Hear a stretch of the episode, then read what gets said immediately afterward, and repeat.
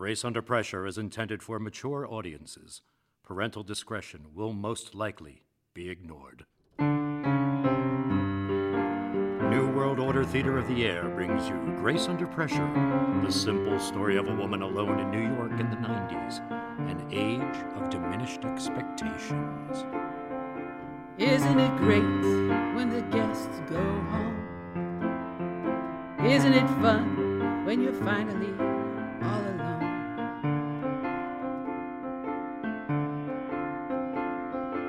Kick off both your shoes and get the hoovering done. And watch the rising sun. Isn't it swell you're on your own? Aren't you grateful it's too late to call him on the phone? Take off all your clothes and feed the cat. He said, There's no hurry, where's my hat? Wake up to the realization that you're alone. And so goes a story that's told so often. I wonder who picked up after the arches in Rome. Ain't it great when the guests go home?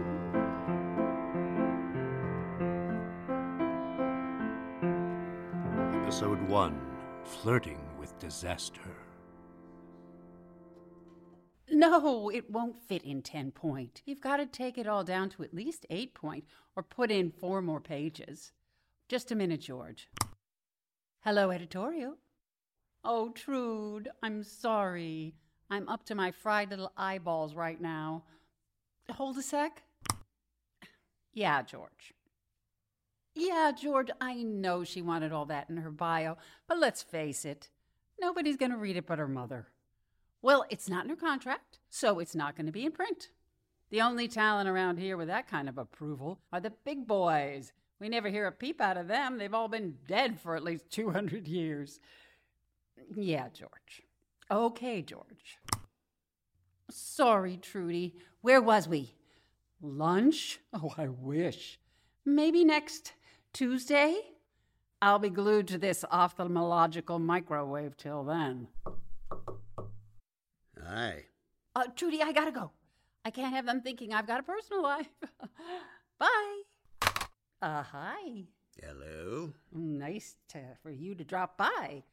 We don't often see you down at this end of the corridor. Well, I was just passing. Uh, say, that poster you wanted to check up on is on the back of the door. Why don't you just come in and take a look at it? what?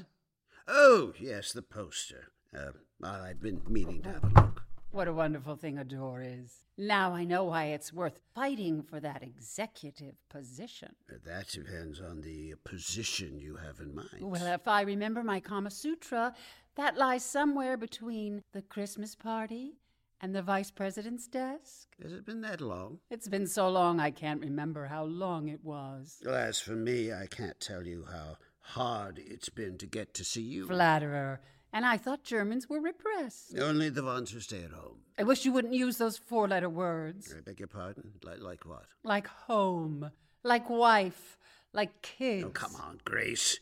You know you love it when I talk dirty. Yes, I have to admit.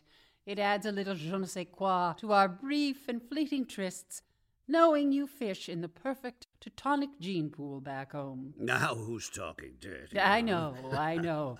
Don't mention the war. Look, Grace, we don't have much time. Is there a polite way to get you to shut up for a minute? That depends on how well the parties know each other.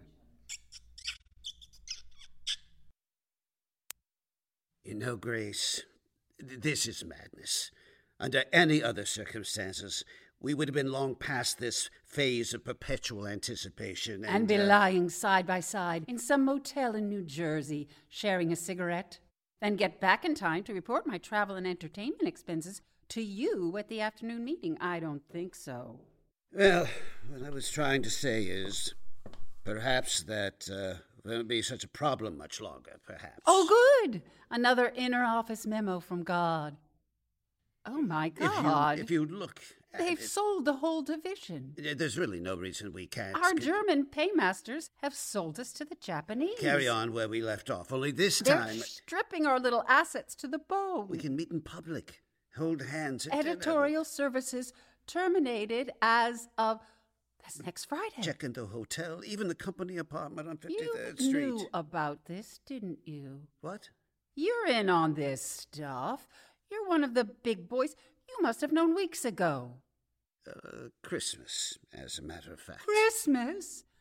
As in, Grace, darling, I've never seen you looking so edible. Christmas? Every word I said was true. Yeah, it's the words you didn't say I'd have been interested in. Tell me, Schatzi, did it give you a thrill knowing I'd soon be joining the ranks of the unemployed? A little slumming in advance? Or did you just want to get your licks in while I was still within walking distance? Grace, this was nothing personal. Which? The sack or the shaft? Or is there a difference? Uh, Gracie, please calm down and lower your voice. For Christ's sakes, you know I couldn't have told you. It would have been a breach of corporate ethics. Now there's a contradiction in terms. But the truth is, all this means they're recalling me to Frankfurt. I've got to go back. And I didn't want to miss you. Then don't miss me. I'm sure Siglinda and the twins will keep you occupied till they can find you some new territory for world domination. That's not funny. Oh, I'm sorry. I forgot. Don't mention the war. Well, I'll tell you, hun. This is just a different kind of war. World War III hasn't been declared yet, and you guys are already making deals that make the Hitler Stalin Pact look like the Fraternal Order of Elks. Now, don't go all bullshit on me. I'm as much of a pawn as you are. Yeah, but you're an employed pawn on the winning side, not a sacrifice play. Grossgeld International has hundreds of thousands of employees all over the world. New York is not actually the center of the universe, you know. No, but I am. I'm the only universe I've got. Grace, I'll make some phone calls. I'm, I'm sure I can find No, some. that's okay, Wolfram. Wolfram. Did your parents hate you or what? Sorry, never mind. I think I've had enough of the shark pool for a while. If I'm going to get screwed, I'd like to know it's for my measurements and not my productivity figures. What would you do? I'll get a job. Don't worry, Schatzi. A little hard work never killed anybody. Well, I won't say goodbye. I'll just say I'll. Just say goodbye, Schatzi. Goodbye, Schatzi.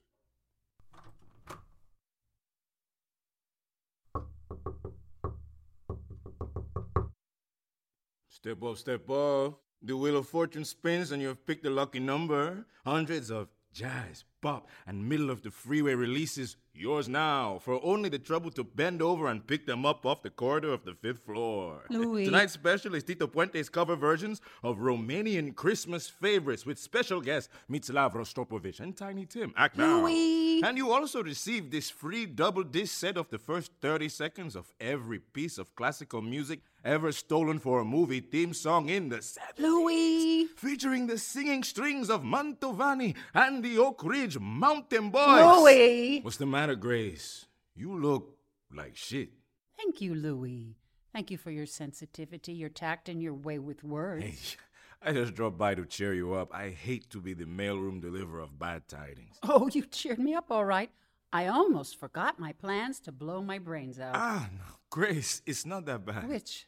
The job market or my taste in men? Oh, the job market's never been that bad. Grace, you've been mixing business with business again? Ah, the old blind bull boy's butt shaft strikes again. Now, Louie, Shakespeare never said that. Romeo and Juliet, Act One, scene. Got any openings in the mailroom? Sister, you wouldn't last five minutes down there. We've got standards, deadlines, performance quotas. We do down there what you all get away with up here. This place would go to hell in a hoop. The truth of which may be seen from the fact that this whole floor is walking that pink slip mile, while down there is business as usual. I was a mailroom reject. How will I ever face Mrs. Rudnicky, the guidance counselor? Seriously now, babe, what are you going to do? Well, Louie, it's like this. In the 30 seconds since I got this highly personal notice of dismissal, I have for the most part been in deep denial. But now that you ask me, I guess I still have the computer at home, They can't very well take back the program, so I guess I'll freelance from home. I'll live by my wits. That's it. If anyone in New York is still publishing anything. How long can they go on publishing what nobody reads? That's if anybody still knows how to read. Oh, Louie, I, I have this feeling of impending doom, like the Titanic, like 1939, like here I was making personal phone calls on the edge of the volcano when all the time it's just a prelude to World War III. You mean the Third World War, Sugar? Welcome to the Third World. We have met the enemy, and he is us. I need a nap. I need a bath. Let's have a drink. I've been saving this half bottle of Moet since the Christmas part. For some special occasion. Let's hope it doesn't get any more special than this. Not today, anyway. Cheers. McMoon and Corazon, corporate imposters. Oh, sorry, Mrs. Pischetti. I thought you were someone else. Calm down, Mrs. Pischetti. I don't understand. What? How did Casper get out in the hallway? Is he all right? Oh, no, no, thank you, Mrs. Pischetti. I don't think the police would be. In- oh, I see. Right through all five locks, huh? Are you in my house now? Are they there now? Yes, thank you, Mrs. Pischetti. You're a very good neighbor. Would you mind if I spoke to one of them? Thank. Hello, officer. Yes, this is Grace McMoon. I see. I see. I see. Yes, go ahead. Yeah, stereo, yes. TV, uh huh. VCR, yeah. CD player, yeah. Uh, no, not really. Just a lot of junk on top of the bureau. Uh-huh. Uh Officer Bumbili, Officer Bumbili, could you look over in the corner by the window? Is there a computer there by any chance? Not by any chance, huh? Ah, uh, no. Thank you very much. I'll be right there. Bye. Well, Grace, look at it this way. You always wanted to live a life free of material burdens. Louie, they stole my life. Come on, Grace. Who steals my purse steals trash. But whoever steals my good name had better be able to run a hell of a lot faster than I can. Your friendship is a great comfort to me, Louie. But your Shakespeare sucks. Say good night, Gracie. Good night, Louie.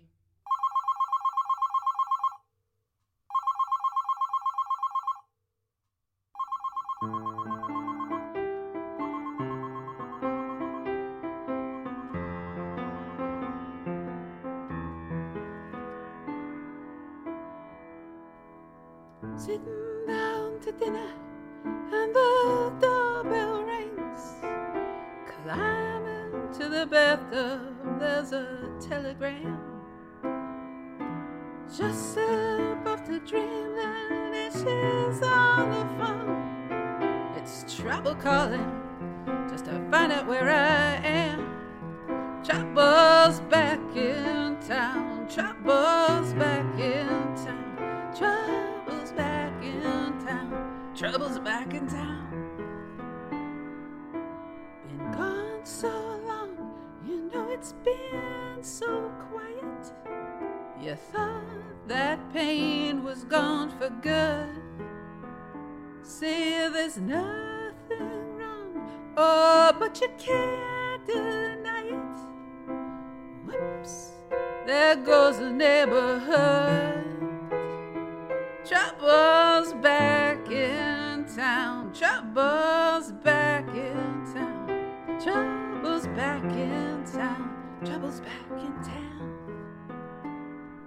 got your life right where you want it. No rough edges, no loose ends.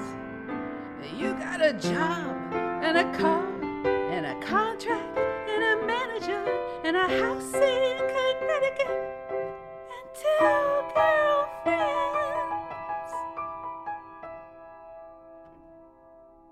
Oh, but here comes trouble, trouble.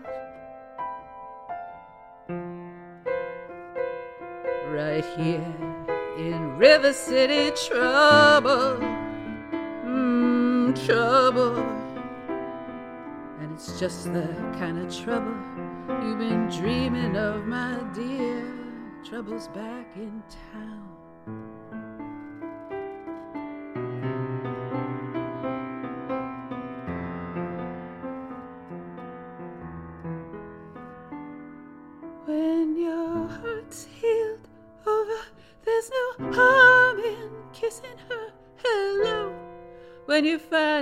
See the girl, all I want to know is do you go out on this, or do you give it one more whirl? Troubles back in town.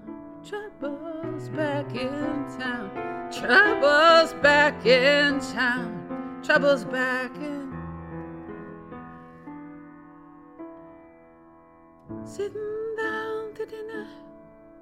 And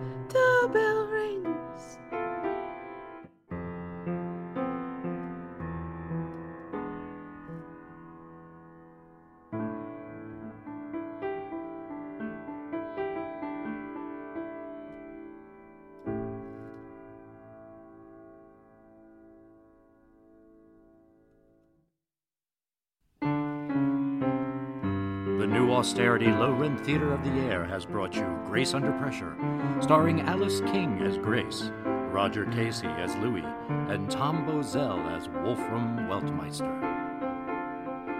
Be sure to tune in next week for episode two, A Chilly Reception, when we will hear Grace say, Slipshod, scud, pucker, sore spot, small man, McWeeney. Good morning.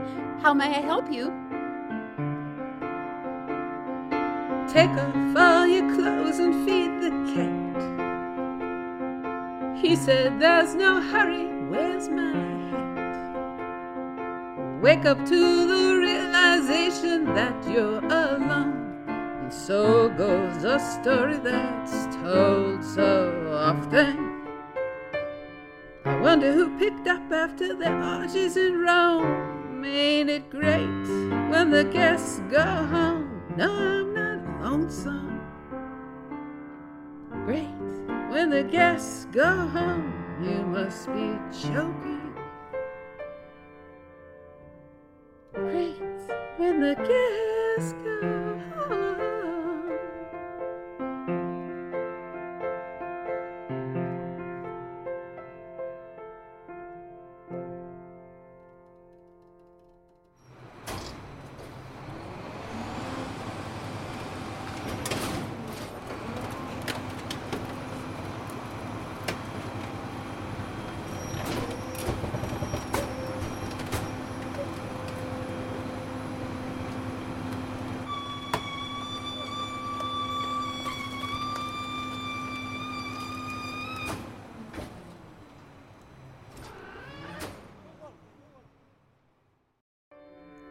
wonder who picked up after the orgies in Rome. Ain't it great when the guests go home?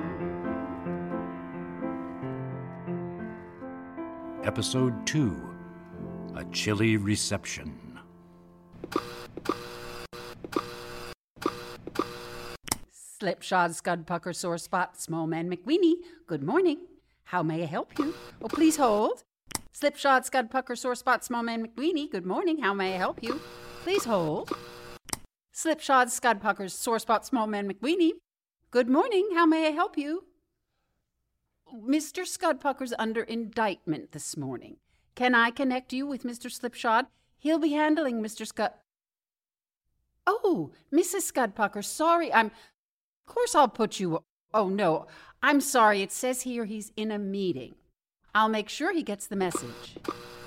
Slipshod, Scudpucker, sore spot, small man, McWeeney, good morning. How may I help you? Oh, hello, Mr. Sore Spot. No, no word yet on the appeal. Sorry. How's the tennis today? That's great. Say, Mr. Sore Spot, do they let you wear whites, or do you have to wear those overalls with the number on the back? Well, that's very sporting of them. You know, with global warming trends, You could be playing all winter by the time you're up for parole. Well, you know me, Mr. Slipshod. Always look on the bright side. I will. I'll tell Mr. Smallman when he comes in. Have a nice day. Slipshod, Scud, Pucker, Sore Spot, Smallman, Queenie. Oh, shoot. Lost another one. Trudi. Oh, man, am I glad to see you. How's it going, doll? Oh, Trudi. I mean, thanks for getting me in here. But geez, now I know why they made me go to college. So you could go back for thirds at the cafeteria? No, so I'd be too highly qualified to work this hard. You call this work? All you have to do is push buttons and talk. There are 15 of us moles back there proofreading word for word 24 hours a day. No windows, no phone calls, no food, no laughing for crying out loud. I mean, we might as well be in jail. Not from what Mr. Sorespot tells me. No, I mean, prison. Not some country club for millionaire lawyers and billionaire junk bond masterminds. What exactly did Mr. Sorespot do?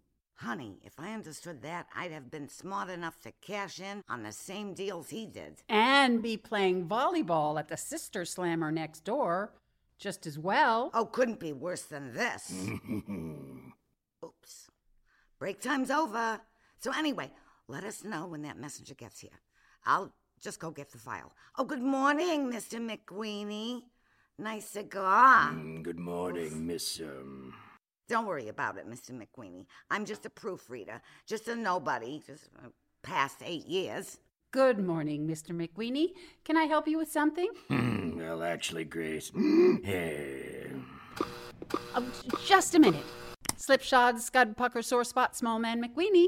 May I help you? Are you the doctor or the patient? I believe Mr. Smallman handles proctology malpractice. Yes, that's right. He's our receiving end specialist. Just a moment. I'll connect you with his secretary. I'm sorry, Mr. McWeeney. What was it you. Well, you know, Grace, Brenda's out sick today. Seems like it's her time of the month every other week these days. yeah. I was wondering how you'd feel about filling in for her. I guess I could reroute my calls through to her desk, but what else does she do? I'm not much of a typist, or I wouldn't be here, and I've got zero shorthand. I never learned anything that useful in school. oh, great. Didn't they teach you that a thing of beauty doesn't need to be useful? she does if she wants to eat, Mr. McWeeney. Well, then you wouldn't mind filing something more complicated than your nails? Oh, no, no, Mr. McWeeney, that's fine. Little hard work never killed anybody. Fine. Well, I'll see you in my office when you get things squared away here. I'll just stop by the washroom. You have reached the law offices of Slipshod, Scud, Pucker, Sore Spot, Smallman, Queenie. All lines are engaged at the moment, but please leave. Judy, break time. But I just. Emergency conference in the executive ladies' room. Gotcha.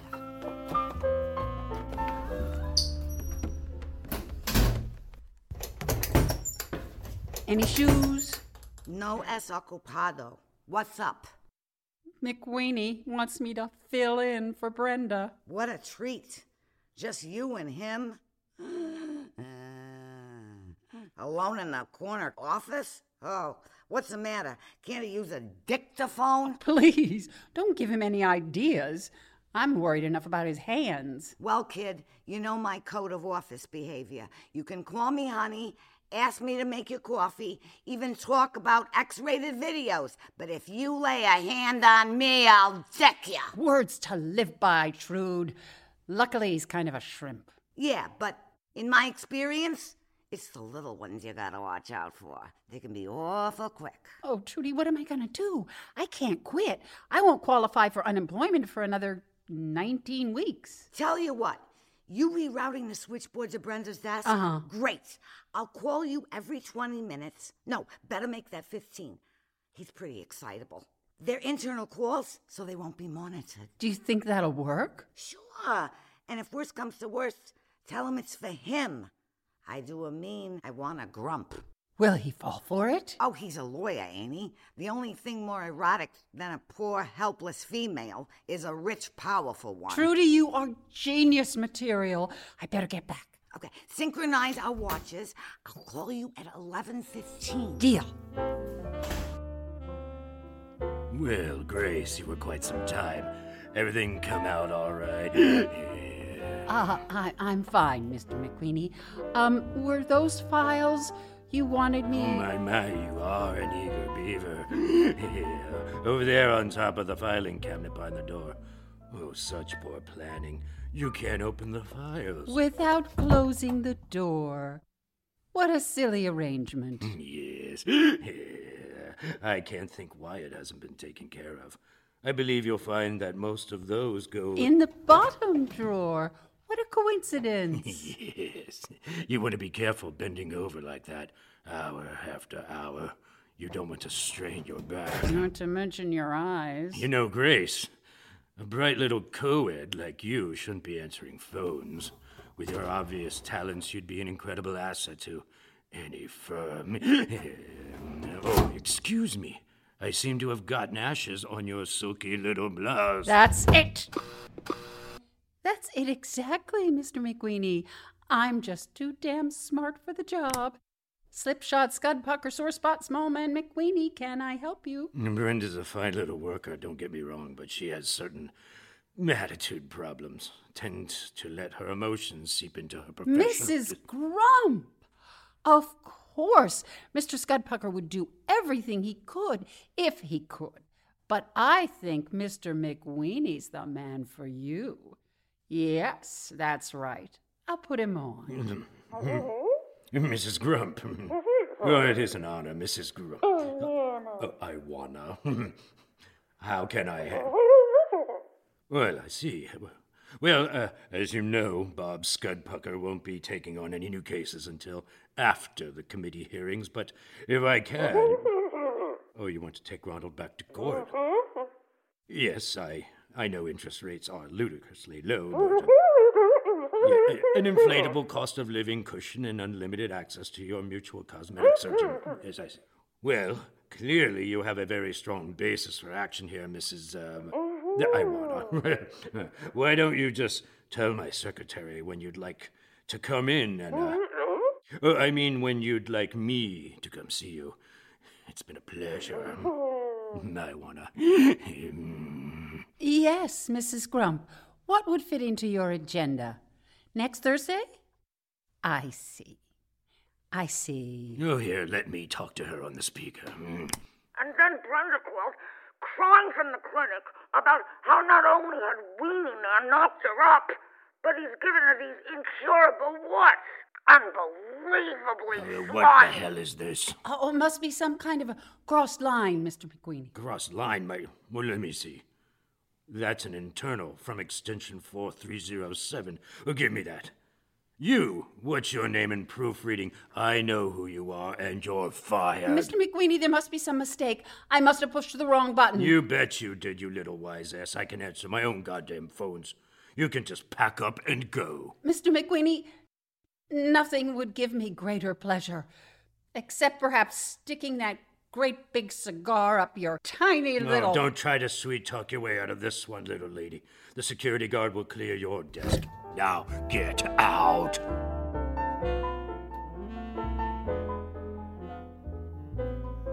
Trudi, that's it. I'm some sort of jinx. A kind of unemployment typhoid Mary. Ah, never mind, hon. Whatever my crime was, eight years is too long a sentence. It'll be nice to see some daylight for a change. Oh, but what are you gonna do? My rent's due in two weeks. No paycheck, no rent, no studio bachelorette on the Upper East Side. Say, listen, worst comes to worst, you bunk in with me. Mind you, that's the absolute worst. I mean, meantime, I got a cousin who runs a gallery in Soho. She's a bit rich for my blood, but she's looking for new talents. You get half the commission for a sale. One of those babies that pay the rent for three months. Yeah, but if it's so easy, why don't you work there? Gracie, would you buy a $50,000 sculpture made out of toilet paper rolls and dust bunnies from under the bed from some broad you knew was laughing at you? What makes you think I'll do any better? Face it, honey, you're a wasp. You know, crying on the inside, nothing on the outside. You're the last vestige of a deadpan race. You'll make a fortune. Oh, no, this is my train. But, Trudi, what are you gonna do? Ah, I've waitressed before. I can waitress again. Oh, no, Trudi. Uh, look at it this way, kid. I'll save on gym fees. I'll be getting my exercise, dodging those Russian hands and Roman fingers. So long, kid. Right if you get work.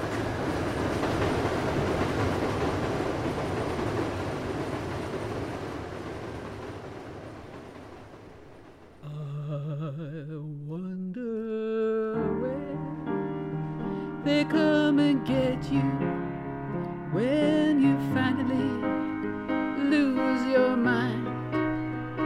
Where are those men in nice white jackets who may be strangers but they're oh so kind? I wonder how they're going to catch you. You who were always so discreet. How will they know it's time to snatch you from the clutches of defeat? Is it when you talk to strangers uh-huh, on a bus or on a train? Are you heedless of the dangers of walking naked in the rain?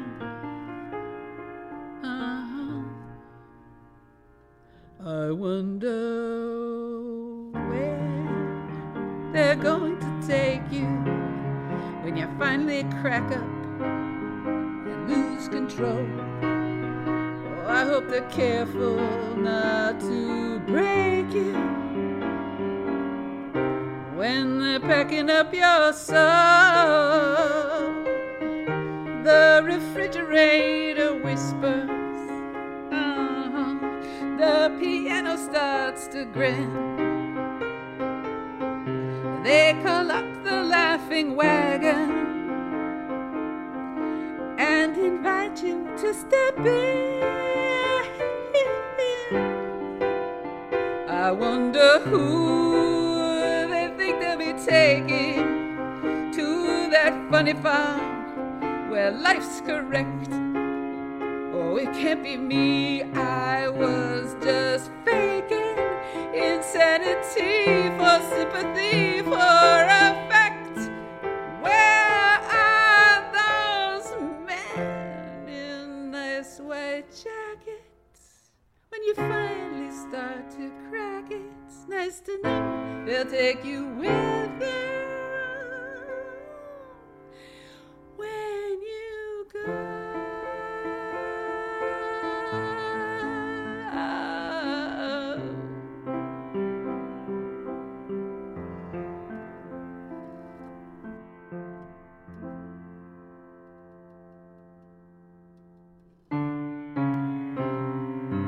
Reality Check Theater of the Air has brought you Grace Under Pressure, starring Alice King as Grace, Dorian DeMichele as Trudi, and George Sheffey as Myron McWeeney.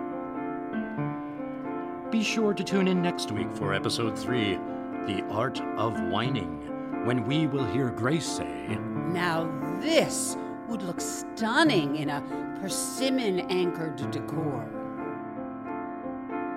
Take off all your clothes and feed the cat.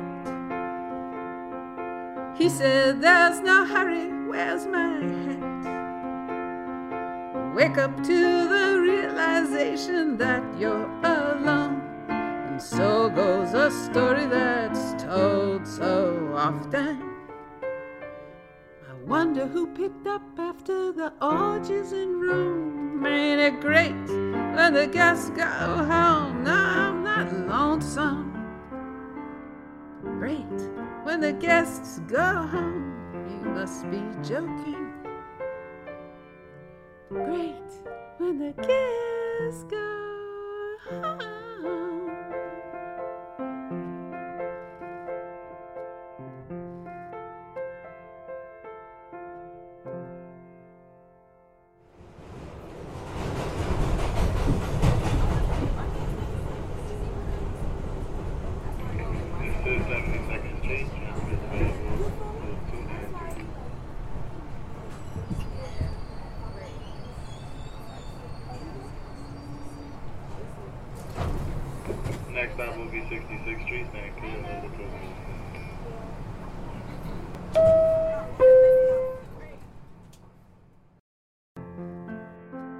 Episode 3 The Art of Whining.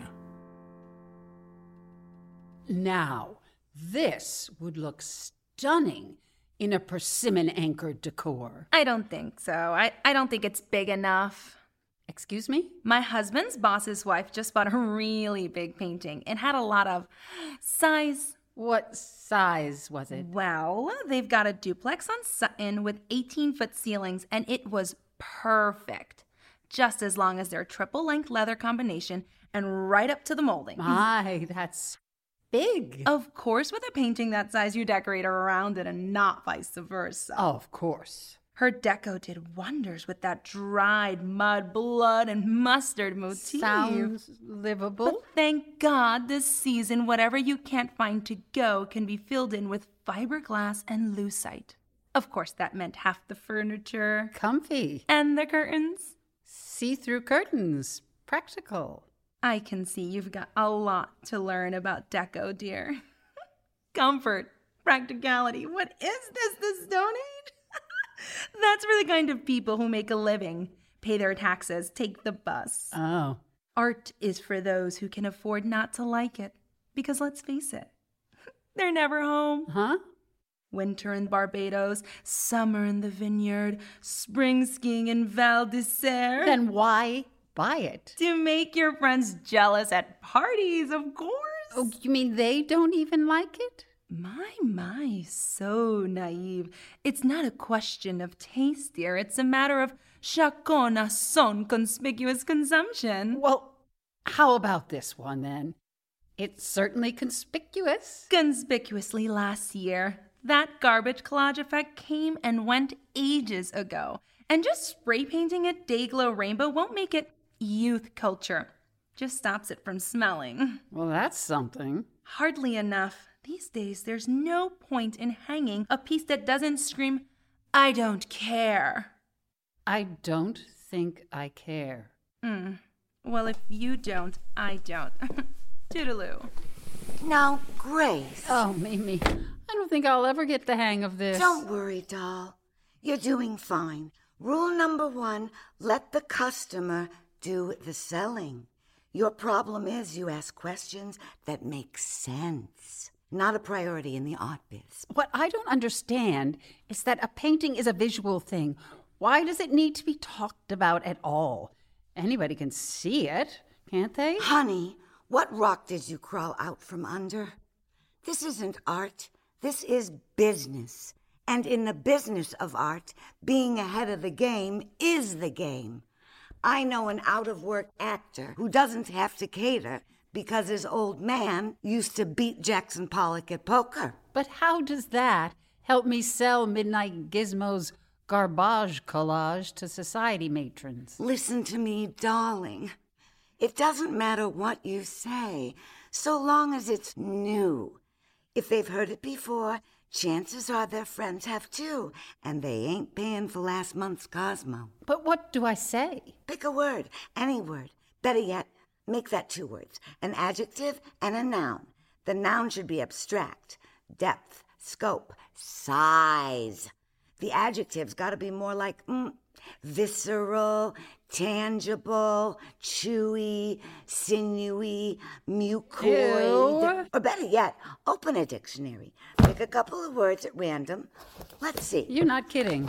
Now, when they started calling it word power, I started paying attention. Let's see. Okay, open to S. S is always good for money words. Here we go. Sclerotic. Nobody cares what it means. It, it sounds sick and scientific. Great. Now the noun. Okay, V. Validity, vapid, verismo. Void. Void! There's a word that means everything and nothing. You know, now that you mention it, you could say that Gizmo's stuff was sclerotic and get away with it. Oh, and void, it certainly is. You see how simple it is? The best thing is, even the hippest people won't be able to admit they don't know what the hell you're talking about. But how long can this go on? About a week. By the time it hits the columns, it's anybody's and therefore dead, dead, dead. Those society dames come down here to be confused. They pay to buy from us because they think we know.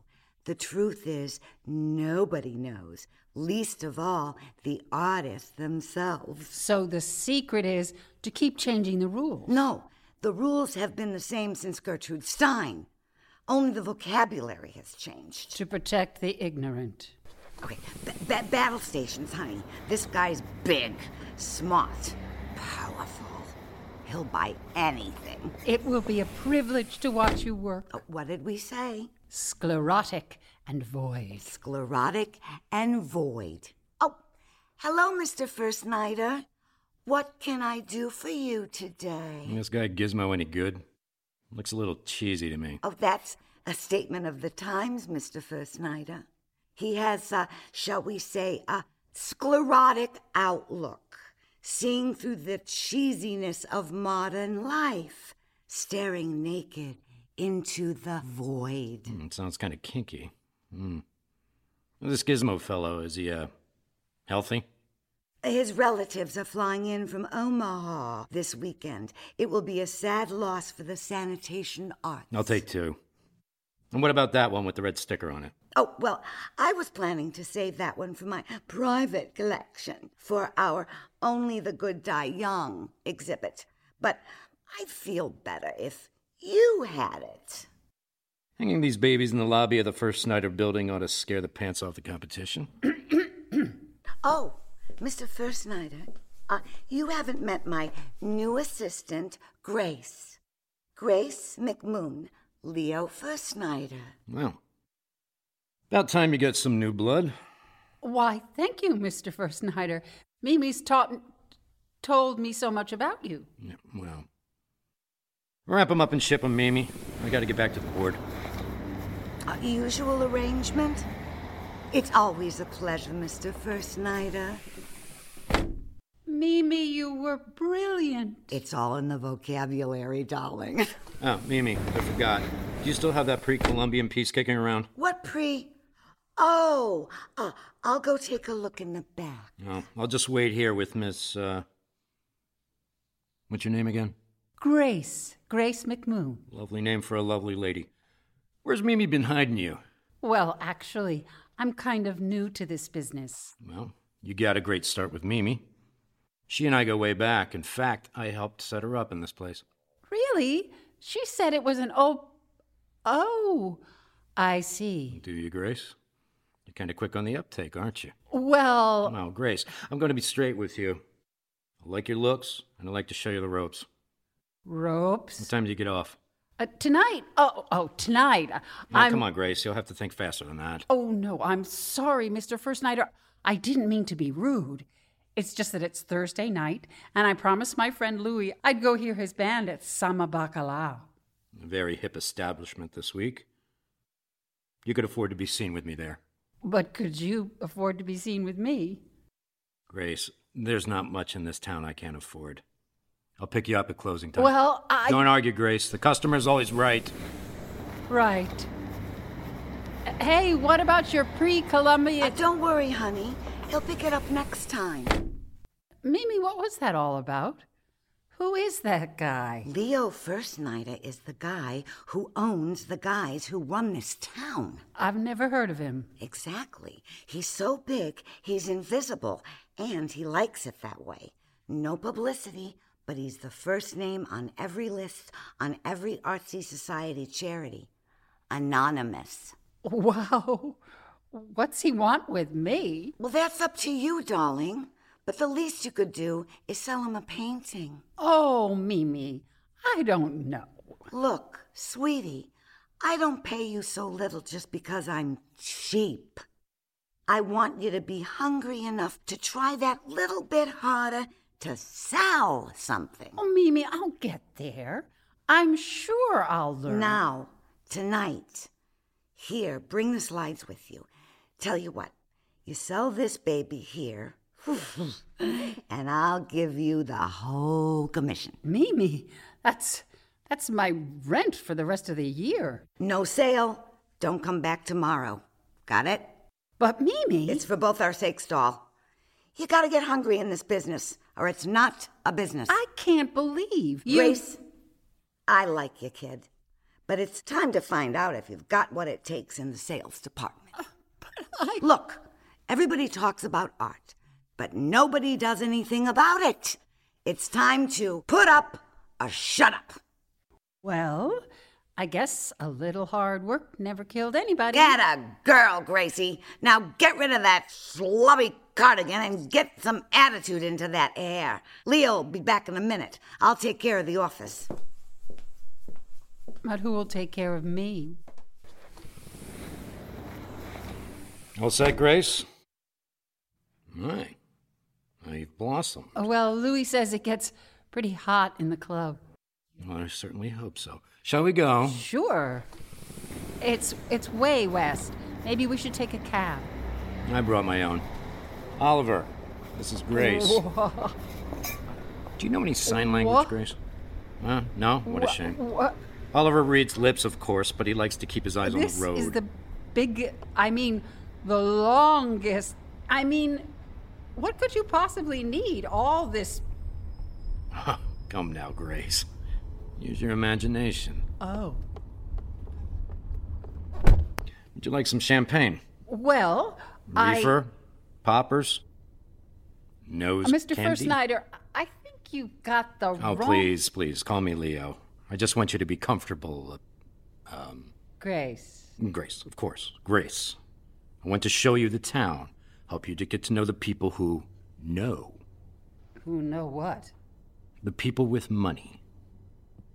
Money. It's a dirty word in this town, one you'll never hear out of me beyond these four white walls, but it pervades everything in New York like, uh, like a smell. I think that's something in the upholstery. And it ain't spare change. Damn that, Oliver. I thought I told him to clean Now, this. Mr. First l- let's cut to the chase. I'm not a kid. I lived through high school. I'm not in this glorified meat wagon because it's glamorous. I'm here because my boss told me I either sell you a painting tonight or she's going to fire me. So let me save you the preliminaries, the foreplay, and the afterglow. You have more money than you know what to do with. You buy this painting, hang it in some executive washroom on the 17th floor. You'll never know the difference. I get to have a roof and a phone for another month. Why should you do this for me? On a scale of 1 to 10? Why not? But if it's sexual services you're looking for, you can signal Oliver to stop at the next corner because that six foot guy in the purple spandex will show you a lot better time than I ever will. Quite a spin to your sales pitch. Well, it beats the sclerotic void. Hmm. There's something you're overlooking, dear. This transaction is not about value for money. Oh, man, what a middle, middle class concept. It's about power. Power. Yeah, I get you to do what I want, when I want, in return for something I couldn't care less about, you see? I'm afraid I do. I could buy professionals 24 hours a day to take me places you'd be too embarrassed to read about. I've got a book full of bimbos who will sit anywhere I like just so some of what I got will rub off on them. In a manner of speaking. Literally. If I gave them a social disease, I'd have to settle out of court for a lifetime annuity. So, power. So. If the lady wants to play, the lady's got to pay. Look, Leo. I don't know why I could never play on this field hockey team of yours, but I could never quite fit into the uniform. Somewhere I got this crazy idea that sex had something to do with love, or at least an overwhelming physical desire, and frankly, I'd rather sleep with a grocery bagger at Gristedes. I thank you so much. Oh, come to think of it, Eddie has got kind of nice eyes. Oliver! You're quite the romantic. Oliver, read my lips. Stop the car. Don't bother to panic, dear. We arrived at your little friend's Shishi Salsa establishment. Well, how about it, Leo? Do I have a job tomorrow? Only if you give me one tonight. How big does a man have to get before he stops thinking with that little little thing? I doubt that Mimi will be impressed by your scruples. Don't bother to show up. She'll send you your check. Well, that's cat food taken care of. Remember, Grace, virtue is its own reward. Oliver! Yeah, I'm wanted, dead or alive.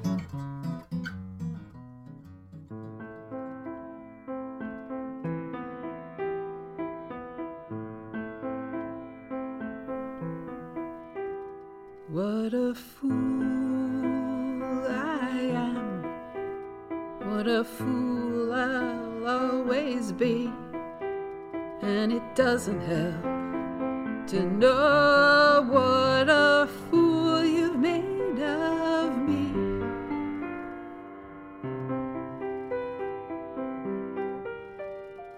Oh, I could be wined and dined and you'd show me a real good time.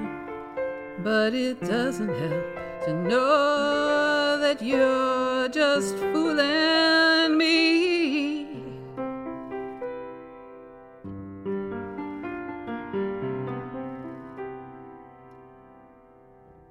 What a fool I am. What a fool you've made of me. And it doesn't help to know that that's how it'll always be.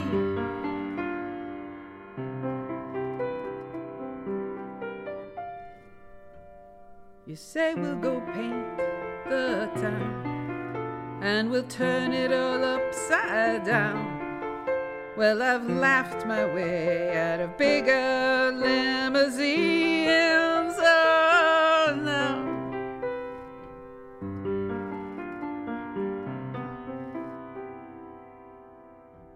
What a fool I am. What a fool they'll say I've been. No, you'll never learn to win if you cannot play along. I guess I got that wrong. If I thought that you cared, then I'd always be there. So come and kiss this fool goodbye. Yes, thanks for the ride, but goodbye.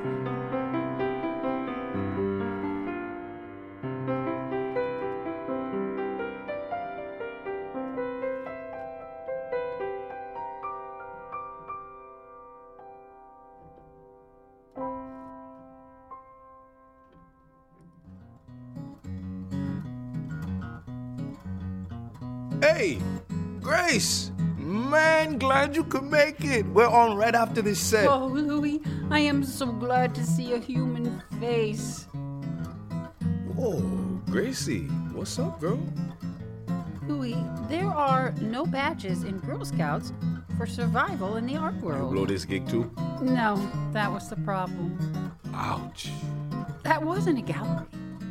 It was a single client bordello. Whew, you babes got it rough. At least in the music biz, the ass I kiss is metaphorical. Louie, I'm sorry, Grace, but try and remember art sucks. But the rest of life blows so bad, it equalizes the pressure. please don't remind me. Oops. Anyway, isn't that about Newark? Same difference. Louie, I miss you. Well, you know where to find me. Three sets every Thursday at Sama Bacalao. God, what am I gonna do now? Don't worry, babe, you're on the list. No, I mean like work, like tomorrow, like my life. Slow down, Gracie. One thing at a time. For now, take arms against a sea of troubles and swim for shore.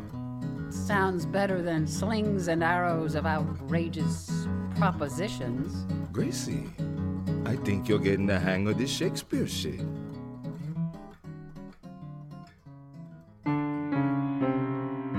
The executive Burnout Radio Theater has brought you Grace Under Pressure, starring Alice King as Grace, Blanca Franck as the customer, Dorian DeMichele as Mimi, Roger Casey as Louie, and George Sheffey as Leo Fursnyder.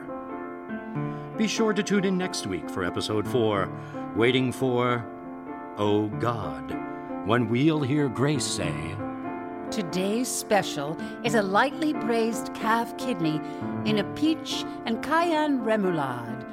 Ouch! Take off all your clothes and feed the cat. He said, There's no hurry, where's my hat? Wake up to the realization that you're alone. And so goes a story that's told so often. Wonder who picked up after the orgies in Rome. Ain't it great when the guests go home? No, I'm not lonesome. Great when the guests go home. You must be joking. Great when the guests go home.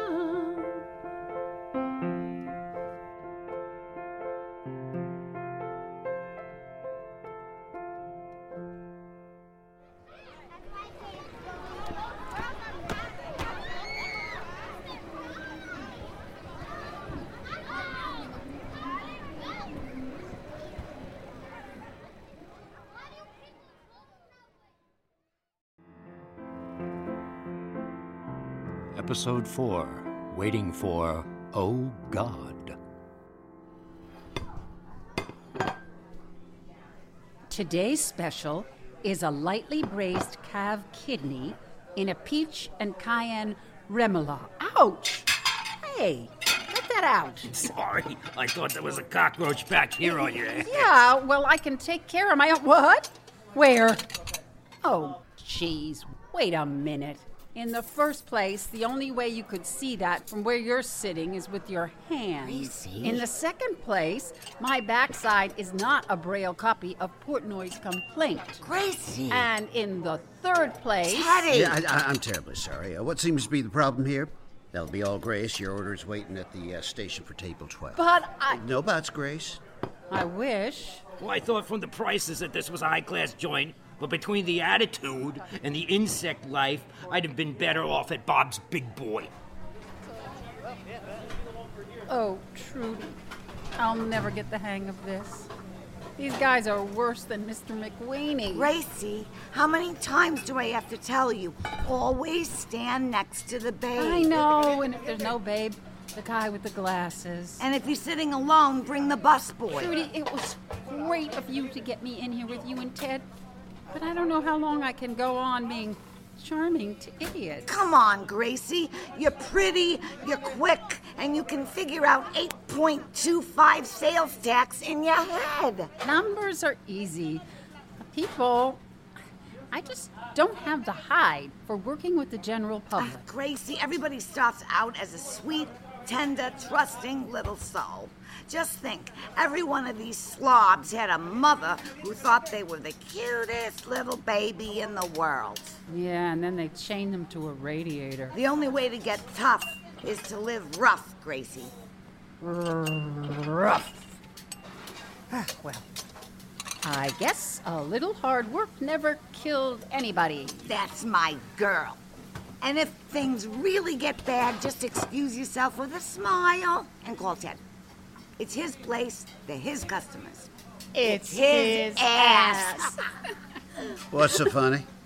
oh, just listing your assets, babe. Yeah, well, you can get your portfolio over to that jerk on six. Took me this long to calm him down. Uh, get his order, will you, Trude? Okie dokie, boss, but it'll cost ya. Hey, Manuel, come on, guard duty. Now, as for you, my little untouchable, That's not fair, Ted. I'm really trying my best here. But why should a waitress be fair game for every asshole that parks itself in one of your chairs? well, there's only one answer, Gracie.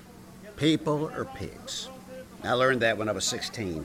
Had a summer job cleaning up after Mets games at Shea Stadium. Oh, unbelievable. But they have one saving grace that makes it all worthwhile, little darling. What's that? They are pigs with money. Oh, Jesus, Ted. I had no idea you were so No cynical. cynic goes into the restaurant business, Grace. This is the last frontier of the hopelessly optimistic, the die-hard romantic. Do you have any idea how many restaurants are in New York? How many new ones open every year and how many close every day? If I were practical, I'd go into waste disposal. Some of your customers look good in a dumpster. No, don't let it get you down, Gracie. I know things have been tough, but uh, give this thing a chance. There's a lot of good customers, too, and with the right attitude, you can even see the bad ones as the joke that they really are. Ted, I don't know how you do it. You always manage to put things so horribly in perspective. Years of bartending, darling, years of bartending. Trudi's Toy Boy, how can I help you? Grace, it's, it's for you. It uh, sounds like a collection agency. Should I tell him you got leprosy and moved to Fiji? Thanks, Ted. I'd give you the finger, but I'd want it back if they find the cure. Hello? Yes, this is Grace McMoon. Hey, Rudy, number 11 says the filet's not blue enough. Wants to know, could you cook it a little less? You got that time machine revved up back there? Oh, really? Well, yes, but I. Well, s- certainly I have every intention. It's just that. Who's she talking to? The vice principal in charge of detention? It's worse. Some kind of leg breakers, I think. Oh, jeez. I understand. Of course. Now, these are very unusual circumstances. Ever circumstances. since that scumball Wall Street second cousin she was subletting from went AWOL, the landlords have been breathing down her neck to move. There's no Since she got need fired to get and sarcastic, robbed, Mr. Zimmer. Paying the security deposit on the new lease was a stretch, so she paid it with a check on her credit card account, which in This the sort of thing could happen to anybody. You know, Trude, Toy Boy's doing so well that uh, we're going to need a bookkeeper soon. How's about we put a cheapo futon in that little office room at home and hire ourselves a live-in accountant we can trust? Gracie? Sure. She sure ain't cut out for the hassling part of the business. Would you want your daughter thrown out on the street like this, Mr. Zimmer? Yeah? Well, uh, how about your ex wives? No, don't answer that. Well, there goes diplomacy as a career option. Yeah, there's always dog walking. Honey, this is a really sweet idea. But, but what about our privacy? You know, we'll send her out to the movies. We only see each other alone and awake at midnight anyway. All right, then, but no more naked house cleaning for you. Well, actually, I was thinking of including that in uh, Grace's contract. What? I'm only kidding, darling, only kidding. Fine, fine. Send the sheriff. I feel I should warn you, though. There's an extremely valuable white Siamese in the apartment. He's vicious and trained to attack men in uniform. And fat, balding guys with too many pens in their shirt pockets. If they harm a whisker of Casper's head, I'll sue you for the whole damn building. Way to negotiate, Gracie. Rule number one in animal training never let them know you're afraid. Oh, that's the blue food. Teddy's got something to tell you. Look, Ted, I'm sorry. I know I'm not right for this place. And right now, I have to go home and rescue Casper before they put him out in the street. What's this? Just put your clothes in a trash bag and your cat in a taxi and go on over to our house. Trudi and I decided you would make the perfect au pair for the goldfish. Oh, Ted, that's the sweetest thing I've heard since the Senate turned down Bork. Yeah, well, clearly it's time Rancher Toy Boy had a little political awareness. Ted, really, I don't want to be. No, hell no, darling. We're going to put you to work. Bookkeeping, goldfish feeding, plus the occasional nude window washing. Trudi never gets around to it somehow. You guys are the best. Give me a hug. It, it won't be for long. With a little time and mental space to rethink things, there must be some way I can make a. Oh, Ted, Yeah, Gracie. don't you think we should stop hugging now? Oh, sure, darling. In a minute. I, I just, uh, I've never felt so, uh, you before. This is a really Really bad idea. And how come it feels so good? Uh, another one of God's little jokes. Watch out. Hey, Trude. Hey, yourself. Uh, Rudy, table 11 sent this back again. Better take out another fillet. And this time, just breathe on it. Trudi, it's not how it looks. We were just. Don't worry, Gracie. These things happen. To me, frequently. Trudi, darling. But they're uh, not happening with Ted. Here. Here's the paper. And here's your percentage of the tips. Rooms to share are on page 26. The payphone's right there. Knock yourself out. Trudi. Don't thank me, Gracie. What are friends for? Trudi! Let her go, darling. She'll cool off. She didn't give me a chance to be noble and self sacrificing and give you up for our friendship. Yeah, It's a little late for that now. Looks like she gave you up. But, Ted, she was my best friend. My only friend. Not counting Louie, who I never see since his band played on Letterman. I can't let this destroy our friendship. Nothing really ever happened. Gracie, you know that's not true. You're right. Maybe that's the worst part. I hadn't realized how alone I'd been till I got that close to you. You are a precious thing, Miss Grace. Now, let's see. Uh, page 26. Pass the quarters, boss. I'm handing in my resignation.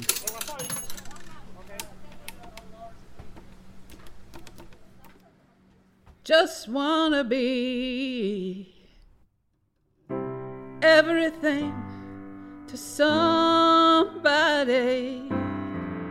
and I've been nothing to nobody. Any number can play, but only two can win at this game. If I could just find out how it all started, I might not end up being broken hearted. Any number can play, but only two can win at this game.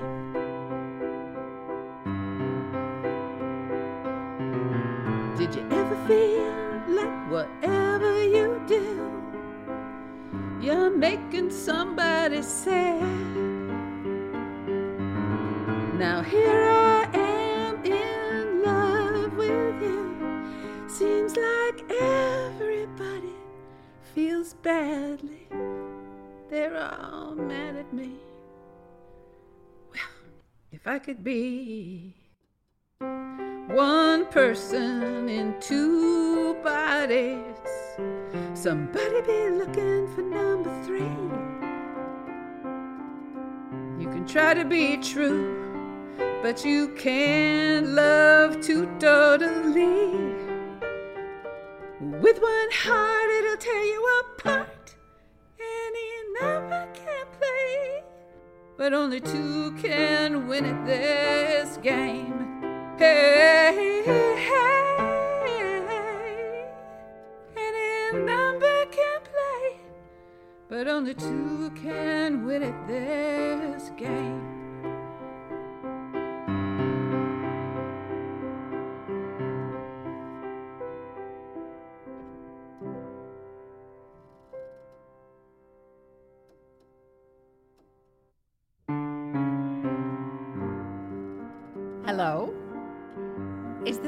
Bates?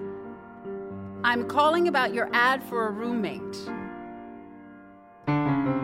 Dragon Breath Radio Theater has brought you Grace Under Pressure, starring Alice King as Grace, Dorian DeMichele as Trudi, George Sheffey as the customer, and Tom Bozell as Ted.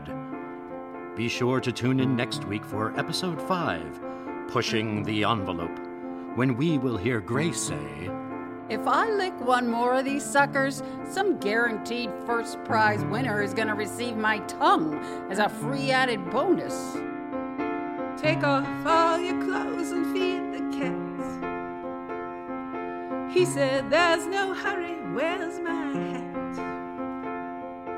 Wake up to the realization that you're alone. And so goes a story that's told so often. Wonder who picked up after the orgies in Rome. Ain't it great when the guests go home? No, I'm not lonesome. Great when the guests go home. You must be joking. Great when the guests go home.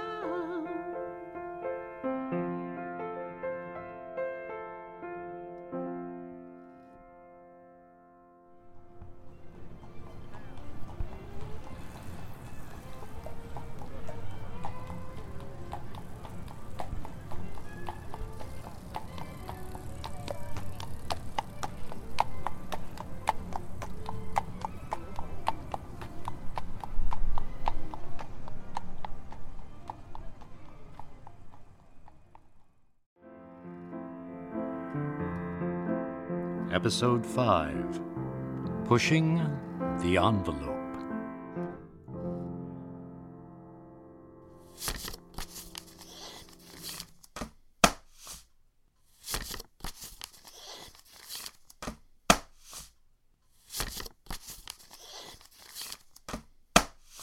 If I lick one more of these suckers, some guaranteed first prize winner is going to receive my tongue as a free added bonus. It's like a concept. Of course, if it was your tongue, Norma, they could trace it back to you by the dog tags stapled to one end. Hey, it's a free country. Sort of. Oh, I guess the fact that your tongue has do me tattooed on it wouldn't be much help. There must be hundreds of tongues like that in the East Village alone. You got a problem with that? No, Norma, I have nothing against tattooing or body piercing on principle. And I will defend to my death your right to torture or disfigure yourself in any way you see fit. Hey, like, it's my body. And I've gotten on charter buses at five in the morning to march for that right in our nation's capital. Then, like, so what? It's just that I don't get it. You're not supposed to. I know. That's how generations identify themselves. Like nations, like races. They define themselves. Well, thank God, at least we're not like them. Hey, I'm no racist man. And I'm no man, babe. I mean, what you mostly make me feel is old. So? When I was a kid, I wanted so badly to be older so I could be cool. Now I'm too old to be cool. What happened? When was my coolest? Hey, man, cool happens. Like when you're too busy happening to notice. I guess I always tried too hard. One thing's for sure, man. It's too late now. Well, thank you, Norma. It's nice to be sure. You, on the other hand, are right there in the groove. The what? Razor shaved head with tuft of green, eloquently singed with coal black, swamps of torn black athletic ensemble atop a formidable camouflage combat boot. The pallor and stony gaze of a Midwestern wild child raised in a farmhouse cellar. Seventeen 18. pierced body parts. Oh, where? No? Don't tell me. If it interferes with reproduction or any other bodily function, I don't want to hear about it. What's this big, like, bug up your butt, Grace? You like worse than two mothers. I'm sorry, Norma. It's not you. It's just that our rebellion, our protest, was about getting away from all the fake stuff, especially for women. We stopped dyeing and teasing and ironing our hair. Hell, we stopped cutting our hair. We didn't wear makeup or bras. We stopped shaving for a while. I wore the same pair of corduroys nonstop for six months once. Cool. You still got 'em? The point is, Norma, we thought we had liberated ourselves from fashion. Well, that was pretty cool. But it turned out to be a fashion. No, man, come on. It was a revolution. I grew up hearing about it, wishing we had a real war to fight against. It was like the good old days, but we couldn't be you. You like used it up already. Everybody needs their own revolution, man. Yeah, but ours was absorbed by the media. First, they scheduled it, then it got preempted, and then they switched to another channel. You mean. Exactly. Disco. Oh, shit, man. Big hair, teetery heels, lethal nails, dresses that looked like sausage casings with balloons for sleeves. It was all for nothing. Oh, yeah, man. I got pictures of my mom like that. Your mother? Oh, jeez. Oh, yeah. Her and that guy before her second husband. I remember watching her get ready for dates. I had these way cool pajamas, man, with like feet. I wonder if they still make those. Doc Marten meets Dr. Denton. I think you're on to something there, Norma. Do you think they make them in black, like in my size? If you can get your friends together and order enough of them. Come to think of it, you could start a little wholesale business right here on the kitchen dining envelope stuffing table. Business? No way, man. You could call it Dr. Dread Denton's. Oh, come on, Norma. You can see the glamour, the excitement of busting your butt 12 to 14 hours a day for a 15% profit margin, 55% of which will be appropriated by the federal, state, and local governments. Why would you want to be an NYU film student on scholarship with an alternative like that? You're depressing the shit out of me, Grace. Don't thank me, Norma. That's what roommates are for. Oh, God. Only 17 more boxes of envelopes to do before I can meet my minimum daily requirements. Sounds like a chewable vitamins. Man, Grace, this is some soul destroying stuff here. I've got three requirements for a job, Norma. It's got to be indoors, sitting down, and have nothing to do with the general public. Granted, the general public are the witless recipients of these little bundle of bullshit, but they can't come find me to complain about it. But this is so, like, cynical, man. Don't you care about the world? Like each one of these babies is like a branch off a tree in the rainforest, and you are responsible, man. No, it's not that easy. See that little recycling symbol? This junk has been thrown away before. But this mind melting crap, man, preying on the pathetic, get rich quick delusions of like a television lobotomized, crumbling middle class. How can you, like, be a conscienceless cog in the machine of their exploitation? Hey, man. The flyer on the mailbox said 500 bucks a week. I'm trying to save up for a. A what, Grace? A down payment on a closet on the Upper East Side? So you can go back to your roots, back to your own kind? A car. Whoa, man, another black guy for the ozone. What do you want a car in the city for? I don't. I want out. Norma, I don't know where to or how, but I've got to get out of here. I don't think I can take much more of this. Things have got to be better someplace yeah, else. Like name one. Grace, you were almost right about that cellar. You think things would be better out west because you haven't been there. It's got to be better than New York. You know the best thing about New York? At least here, everybody gets to choose what kind of weird to be. In the Midwest, you're kind of stuck with, like, the weird you are. That's very comforting, Norma, but I don't seem to fit in anywhere. Then this is like right where you belong. Are you expecting somebody? My friends aren't people you can expect.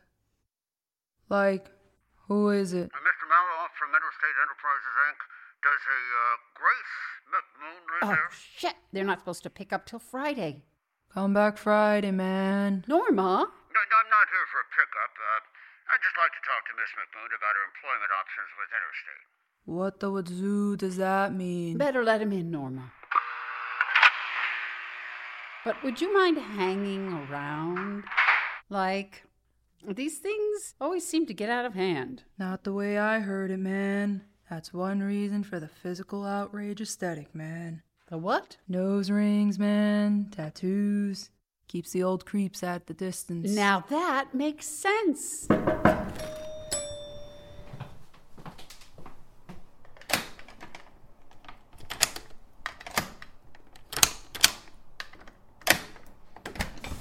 Uh, Miss McMoon? Yes. I'm uh, Jack Mahloff of Interstate Enterprises. It's our policy to check on new employees and make sure that their home workplace meets state and federal standards for heat, light, and fresh air. That's very good of you, Mr. Mahloff. Mr. Mahloff, this is my roommate, Norma Bates. Ah, pleased to meet you, Norma. You can call me Jack. Jack. So, uh, how are you settling into the routine, Miss McMoon? Oh, it's easy enough when you put your mind to it.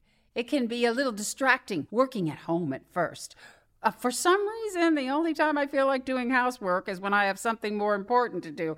It's as if I need physical clarity. Yes, well, that's uh, very interesting, Grace. Uh, may I call you Grace? Well, I suppose. We at Interstate have found that uh, some of our most suitable employees are most productive, not merely sticking labels and licking envelopes, Grace, but working their way up within the system.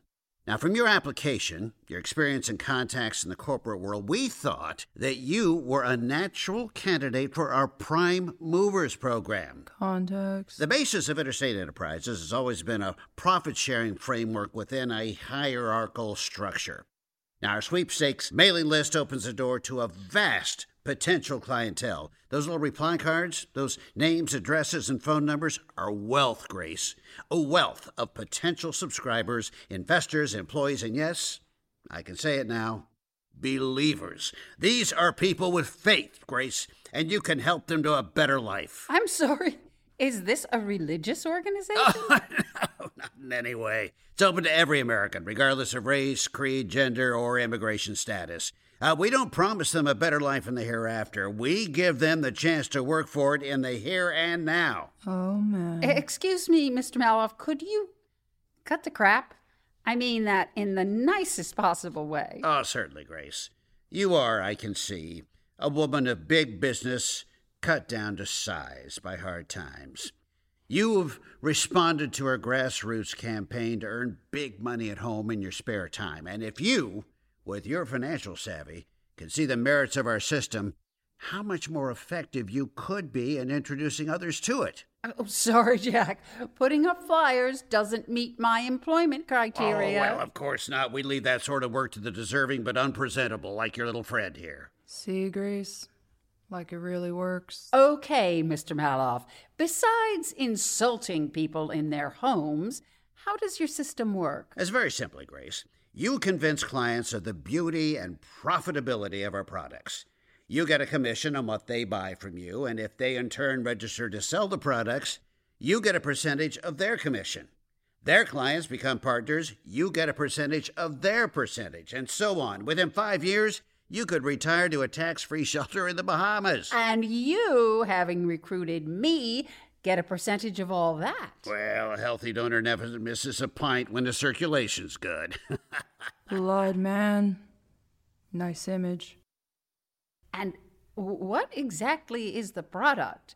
Surely not dream vacations for two and $50,000 in cash.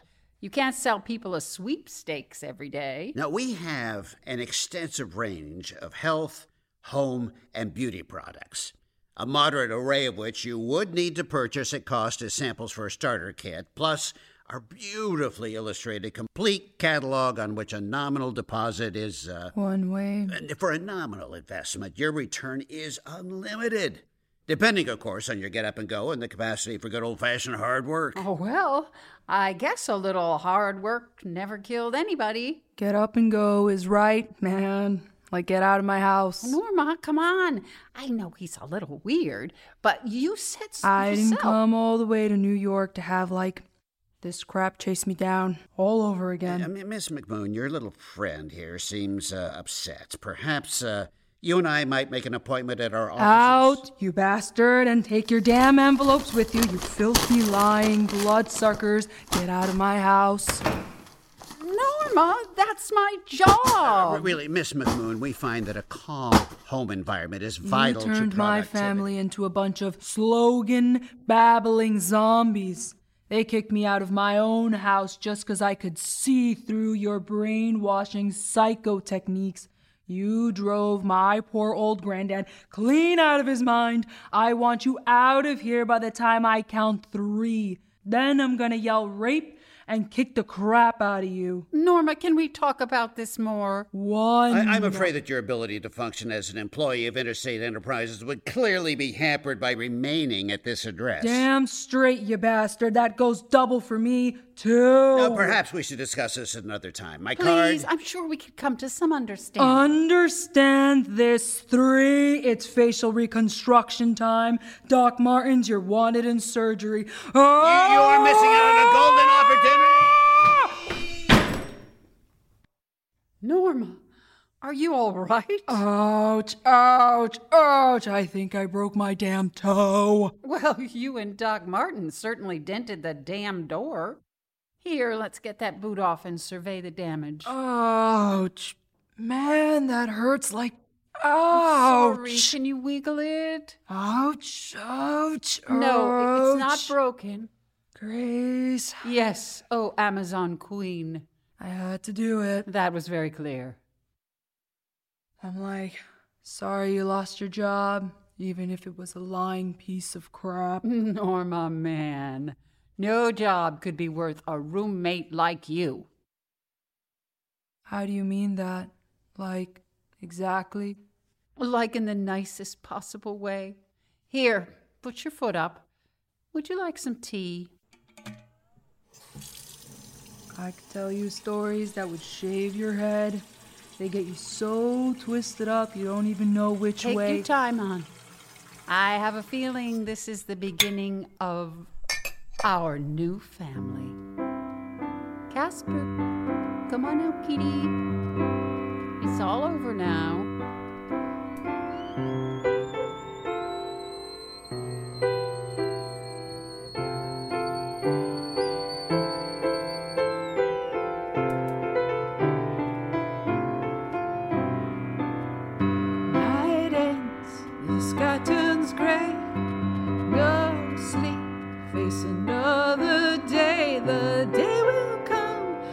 Hearts will break. But that was just your first mistake.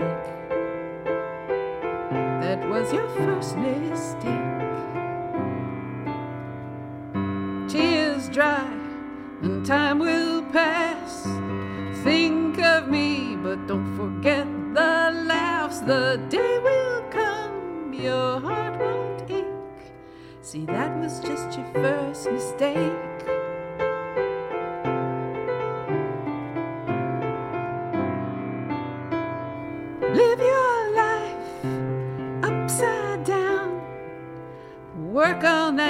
Love all day through. Live hard, love fast.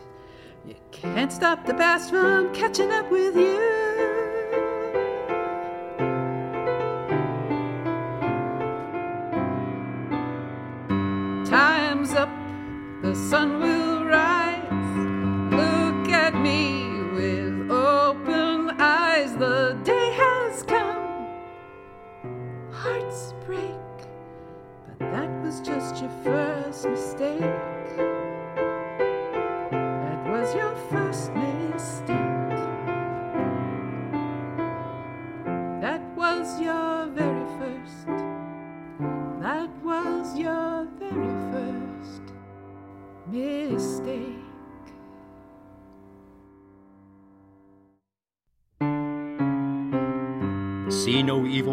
Theater has brought you Grace Under Pressure, starring Alice King as Grace, Blanca Franck as Norma, and Tom Bozell as Jack.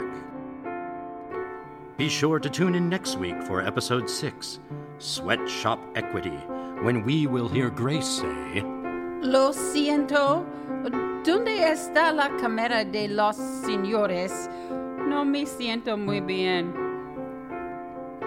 Take off all your clothes and feed the cat. He said, There's no hurry, where's my hat? Wake up to the realization that you're alone. And so goes a story that's told so often.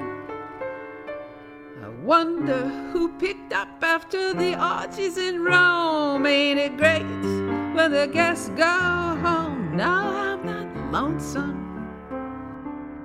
Great when the guests go home. You must be joking. Great when the guests go home.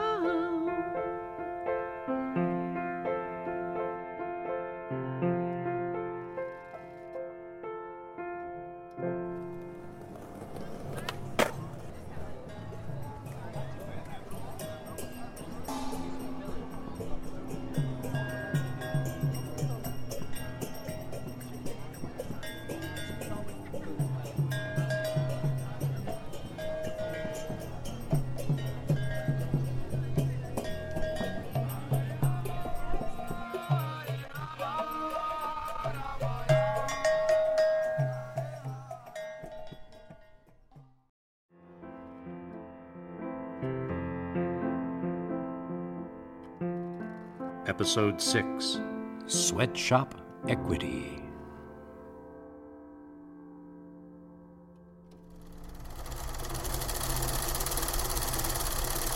Lo siento, ¿dónde está la cámara de las señores? No me siento muy bien. Forget about it, mommy. You better just hold it to lunch. When's that? When the contractor has lunch, you got about 15. You smoke? Only after Belmondo movies. Huh? Oh, never mind. No, Casper doesn't like it. Then maybe you got time to pee and eat a sandwich. But it's only 9.30. That's... Three, maybe four hours. Get busy, honey. It's easier if you think about something else. You got a boyfriend? Oh, I'll never make it. This is worse than that cross-country bus trip I took in co- when I was a kid. With that broken typhoid toilet in the back and the bus driver who was some kind of Texas-raised clone of Heinrich Himmler. Who? That Nazi bastard. Little piggy eyes. He only stopped the bus when all the women were pleading with him, and then it was by the side of the road in the desert. Not a bush for 300 miles. Oh, mommy, I've been on that bus. You get out, he get out. You're afraid to go around the other side like he gonna leave you. But it's worse with him standing there smoking and watching. Ay, mi madre, by the time we get to Oklahoma, you're ready to pee pee on his shoes. Only time I ever thought Freud was right about that envy thing. I him and that busy guy. Looked to me like he was a little jealous himself. Oh, the bus driver? Nah, Roy. Roy, you know about. My kids watch opera. You know what I think? I think you gotta watch them cigar guy.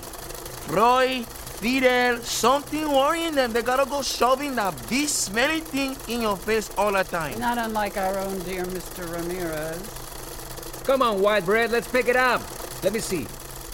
Not a bad neckband for a college girl. Uh, well, I did have a rather intense McCall's period in junior high. Well, you ain't in eighth grade now, chica.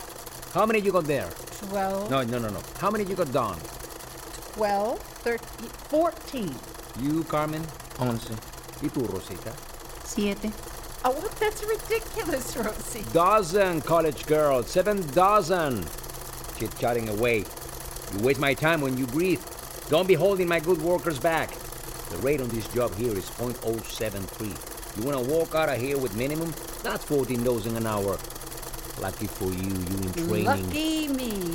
¿Y tú, Rosita? Federales. Inmigración. Peligro. Necesitas dinero. Deportación. ¿Está claro? Claro, señora, muy. And you! Hold your buns! I can do this. I can do this. A dozen every four and a half minutes. That's three a minute with time for a switchover. How do they do this? You don't think about it, that's how. It's a Zen thing. Just let the material flow through your fingers. The stitches flow from the machine into the perfect place. Just stay out of their way. It becomes a kinetic thing like typing. Oh, shit. It's never any good at typing either. Or the piano. Use the same three fingers, the same four chords, the same oompa rhythm. Maybe if old Mr. Goldstone hadn't been a nose breather when I was five. I always felt him staring at my neck, like it was a grilled cheese sandwich in the toaster oven that wasn't quite done. Made piano lessons a little creepy, even before I found out. Well, maybe it was a good thing I didn't stick with it till puberty after all. Ay, Maria! What's the matter, Rosita? I was stitching and counting at the same time. I saw through my nail. Don't stop, don't, don't, don't stop. Cigar face got eye on you. It's okay. No blood. You got blood, you ruin the blouse, you gotta put on a band-aid, you're way behind. Oh, God knows. You wouldn't want to bleed on the merchandise. You're a funny girl, Gracie. Let me ask you something. Shoot. You married? No. You got kids? Nope. Then why you here? You're a white girl, you go to school, you got good English. You better off being a waitress or a secretary or something. Been there. I saw the sign downstairs. I used to be good at dressmaking, so I thought a little hard work never kills. This killed. isn't dressmaking, mommy. This is the jungle. You don't keep running, they eat you or you'll starve to death. Rosita, What did Ramirez say to you? You think you're working for the feds, immigration. You think you're gonna send me back to the Dominican Republic, but I don't think so. What do you think, Carmen? I think you're just stupid. Gee, thanks. No Fed is gonna break her back on neckbands when she can just check her cards at the door and go have some nice lunch on her expense account. Checking out sample sales in the Intelligencer, sipping a mochaccino in a beige linen suit on a stool in the window of Dean and. Huh? Oh, it's all right there. Right out that window. If you could see out that window. Lower Broadway, Soho, galleries, stores full of exorbitant fantasies, the downtown Guggenheim, for Christ's sake. Calmate, Grace. Keep the machine going and don't think about all that. It don't mean nothing in here. You might as well be on the moon. doing here? This is like Kafka without the goulash. At this rate, it's going to take me six hours to make two subway tokens. How do you two live like this? Honey, let me tell you something. This is a good day. There's work and the rate is good and we got a lot so we don't have to switch patterns and waste time learning a new one. The end of this week I got $200 but only if I do 16, 17 dozen an hour, maybe 10, 12 hour a day. Jesus, Carmen, there's such a thing as unions. Shh! Didn't we go through this already? There's a whole history of labor organizers and strikes and negotiations. That's not just for baseball, you know. Minimum wage, salary codes, benefits, social security, overtime. Go kids, Gracie. We do what we gotta do. Mr. Ramirez, he doing the same thing. I saving to go back and marry mi novio back home. Senor Ramirez, he got me my papers. Maybe they good, maybe they not, but I'm fighting to work here. He fighting to work here too. Or else we shut down another whole business go to. Where that nice cotton shirt from you got on, Grace? Uh, but I really don't. You don't know? Those 501s? Uh, China? On some little island, they pay 64 cents a day. And that's on a good day. In an hour, I make the whole packet. Mr. Ramirez gonna compete with that. So we only get the fast jobs, the fashion stuff, the short orders. That's why he on our asses all day. He don't make the numbers, nobody works. I never knew it was such a small world. You talking to us, ain't you? It almost make me feel sorry for old Cigar Face. He don't. Maybe he one of the good ones. Maybe we come tomorrow, he take the money and run. It's like family. We help each other. We exploit each other. We disappoint each other. Just like family. Come on, Gracie. Don't think about it. Just do it. Bagels and cream cheese, a home in the city. Sunday newspapers and food for the kitty. Faith in the future, whatever it brings. These are a fuck. You okay? Ow! Oh, oh, oh, I think I sewed my fingers together. I'm bleeding all over the place. Here, wrap it tight with this scrap. Don't let Ramirez see the bloody one. Here, I give you a few of mine and you pay me back Oh, later. that's very sweet of you, Rosita. But I can't let you do that. Can't let me do this. Shit, that hurts. Not another third of a minute, not another .073 neck band. What's going on here?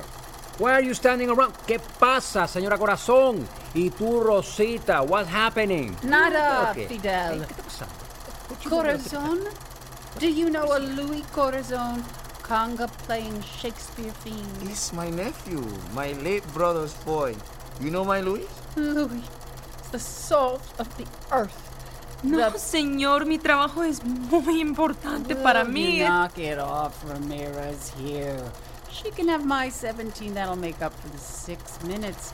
I've been bleeding all over the place, which won't matter to me because I quit, and I've already got a token. Besides which, I can walk from here just as soon as I throw up. So, can I go to the bathroom now, or would you rather I threw up all over the Donna Karan's? Come on, Gracie. We'll take you. Excuse us, Senora Ramirez. Do the words workman's compensation mean anything to you? Get her out of here. I don't care if you take early lunch. Just don't bring her back. So you're Luis Auntie Carmen. He says you make black beans to die for. Let's hope that won't be necessary. We're single, we're married, we're separated. We're divorced. Our status vis a vis men is varied in many. We mingle, we're harried, we're frustrated, but of course, we're none of us getting any. In our 73 years of combined sexual experience, we have to say that things have never been so dry.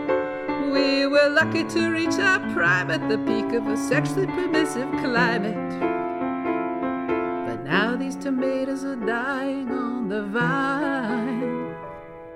We're single, we're married, we're separated, we're divorced. We can't help wondering where did we go wrong? Of the 217 men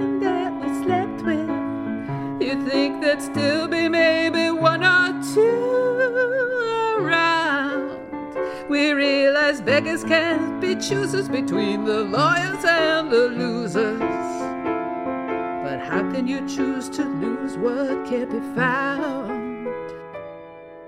You don't sleep with strange men because you're too afraid to try one. It's too soon for menopause and too late to die young. He may even marry one day. Oh, but don't believe him when he promises to love and obey. Oh, you won't be getting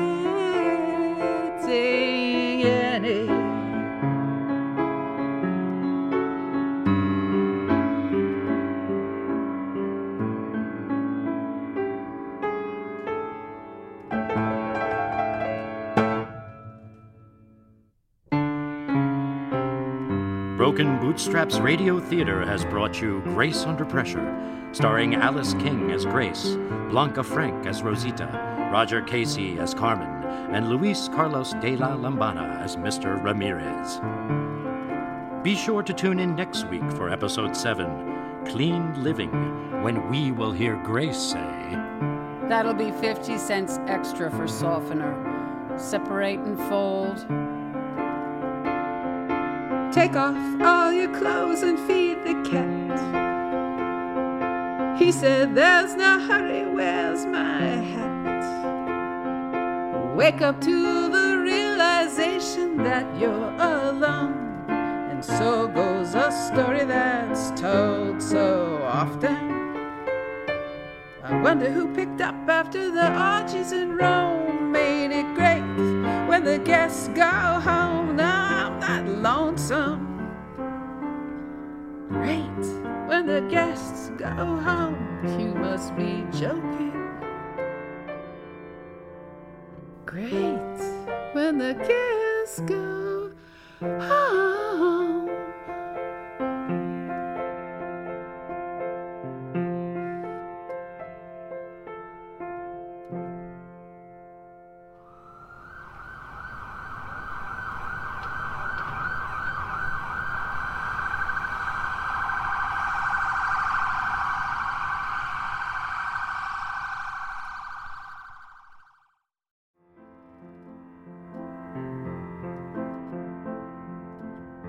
Episode 7, Clean Living.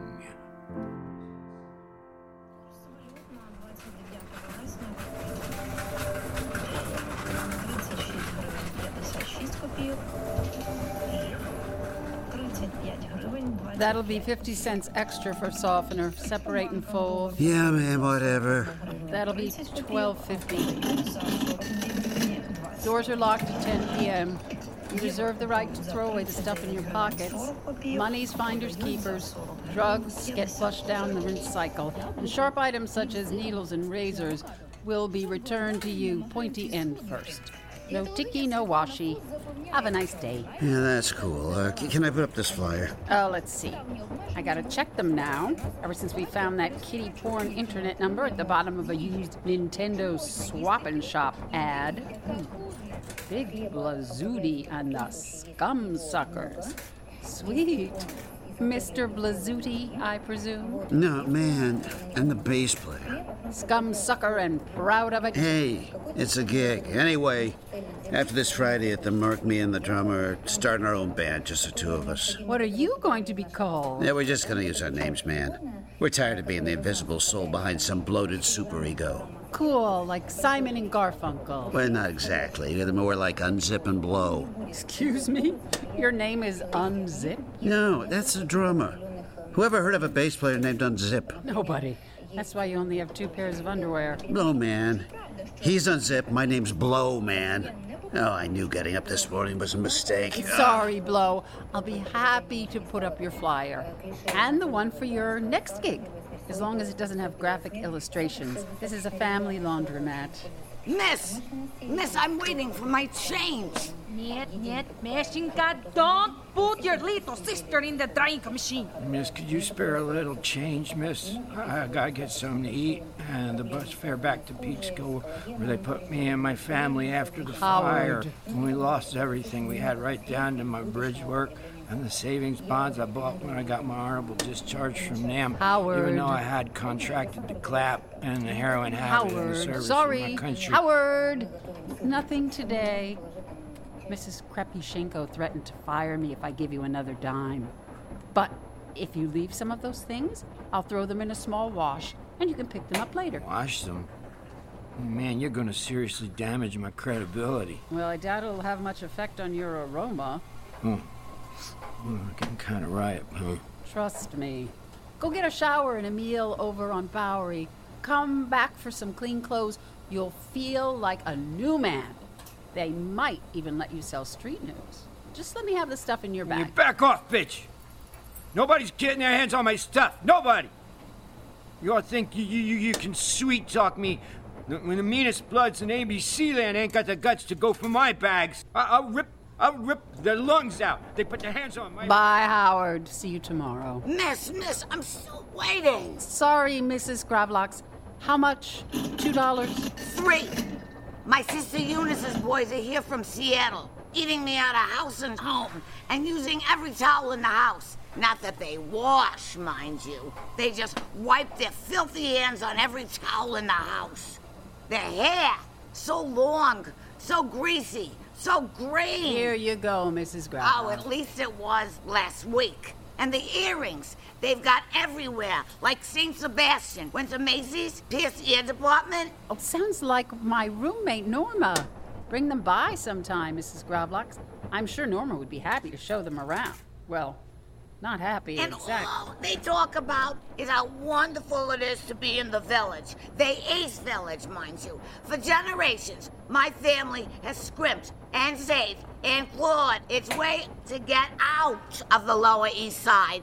And these punky kids, all they dream about is moving in. Maybe it's their cultural heritage. Culture? Garbage. Well, that's what they wear. That's what they listen to. That's what they eat. Garbage. Well, Mrs. Gravlax, it's a free country. Why don't you have a cup of tea next door at Magda's? I'll keep an eye on your things. You're a good girl. What are you doing here? Why aren't you married? I forget. See you in 20 minutes, Mrs. Gravlax. Now, where can I fit Mr. Baseman's little poster? Ah, the Jamel protest die-in was last Friday, so that can go. Who put this up? Luis Corazon and his Estrellas Cubanas. Louis. I'm so glad he's making it. Ichabod Plaza. He's doing so well I can't afford to see him play. Well, that's okay. I'd love to see him, but I don't think I'd want him to see me. What could I say? That I spend my days watching other people's underwear go round and round? That my paycheck is what I used to spend on taxis? That my greatest job satisfaction is when all the socks match up? Of course, it's a great and simple service to mankind to wash and fold, renouncing my ego like Tibetan monks on a hunger strike. Hey, maybe they'd let me do that. No rent, no food bills, lots of integrity. Hang out at the UN, the occasional visit from the Dalai Lama. Just one little detail, though the dying part. I have this terrible habit of eating. Ishinka, you mustn't extort candy from your sister. I don't care what your Uncle Boris says. Hot irons are closings, not capitalist gains. Get in the stroller, the both of you. I almost like this time of day. After lunch, before school gets out, the peaceful nothingness of machines doing their job. And me here just to watch them and feed them coins and soap and dirty clothes. I don't need any more than this in my little curtained off space with Casper in my lap while I read Anna Karenina again. The hypnotic, endless circles within circles, washing me clean of ambition and dissatisfaction and accomplishment and achievement and dreams. Dreams. I don't even remember what they were. You hold the truth in empty hands, your wasted youth in foreign lands. Now you're finding out that all it takes is giving up your dreams. You bought a life you could not pay, and now they've come to cut your heart away while you're standing there with empty hands, giving up your dreams. Dreams falling out in hunks, dreams shattering to bits, dreams breaking off in chunks and scattering your wits. For what you get, it's not so bad. You've paid that debt with all you had. Now you're finding out it's not so sad. Giving up your dreams. Dreams falling out in hunks, dreams shattering to bits, dreams breaking off in chunks and scattering your wits. You've given up and let them go. You're all alone, is all you know. Or is there time to start it all again? Giving up your dreams, giving up your dreams, giving up your dreams, giving up your dreams.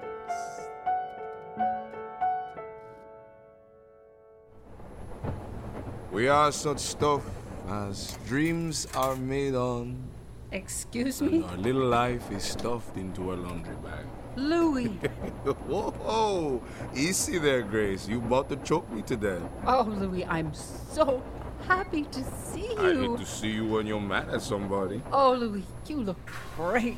I mean, you're doing great. I mean, you are great. That's great, Gracie. I'm great, and you look like a Ronald Ferrari. Oh, I could always count on you for the truth, Louis. Come on, babe. Let old Louis take you out for a café con leche, and you can fill me in on the goings down. Down is right. Uh, I I got to stick around. What? You got to watch your undies don't walk off by themselves? Oh, well, not exactly. I did promise this crabby old lady that I would keep an eye on. Shit, Louis, what is the point? I work here, okay? For less than minimum wage, no insurance, cash under the table for 12 hours a day. I make change and fold other people's boyfriends' underwear. It's stupid, mindless work. It's only humiliating when I remember who I used to be, which I only do when I meet somebody I used to know, which I almost never do. Except now, here you are on MTV doing benefits with David Bowie, and I'm so proud of you. And you've worked so hard. You're so talented, and you deserve everything good. Seeing you makes me want to shrivel into dust and blow Gracie, away. Gracie, come here, darling. I'm still me. It's just Louis. Don't cry. I guess I wore a hole in my self-reliance. Okay, okay now, little mama. You're doing fine. There's nothing wrong with laundry. That's what my mother did most of my growing up. Hell, David Bowie does his own laundry. Sometimes he told me so himself. Oh yeah, Louis, doing laundry's very glamorous. when you don't have to do it. Always have more options than you think, Grace. Well, Louis, I thought I had plenty of options, but it turned out they wouldn't have me. Be surprised, Gracie. Sometimes we gotta hit bottom to find out where to plant our feet. Is that Shakespeare? Carmen Corazon, my beloved auntie who tells me last Sunday at dinner in the Bronx that she met a little friend of oh, mine. Oh, yeah.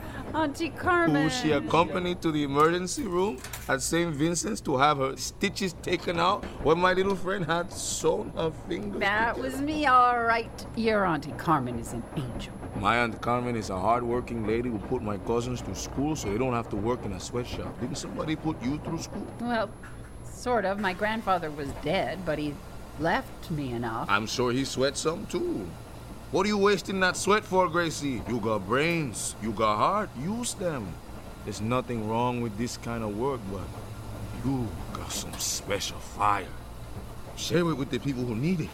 I haven't found anybody that needs me. Then you haven't been talking to the right people. I haven't been talking to anybody that I know. That's where you're going wrong. The only way I ever got a job, or made a friend, or found a place to live in this town was on account of the people I know. Like me. Like you, like me. I always have. So, anyway, I gotta go out on the road again. Uh, but I was thinking, I wanted to know where you'd be when I got back. I might even be here. I've managed to keep this job for a whole week. I may have a better idea. Here's the card of a friend of mine. He used to teach at a samba school, an unbelievably cool dude. But he started up a little home industry of his own. Oh, no, no, no, no. Home industry for me, thanks. Plus, cool people seldom have much time for me. Gracie, if you met yourself now, you wouldn't know yourself. Trust me on this one. It'll be hard work. But a, a little, little hard work work never, never killed killed anybody. Yeah, so I said. Call him. Only for you, Lou. Only for you. I gotta meet the van. Mm.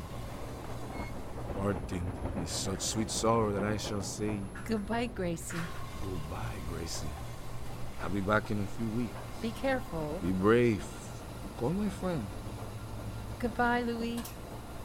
The fault, dear Gracie, lies not in the stars, but in ourselves, that we wash under things. Come back soon. Let's see. Hector's Home Care.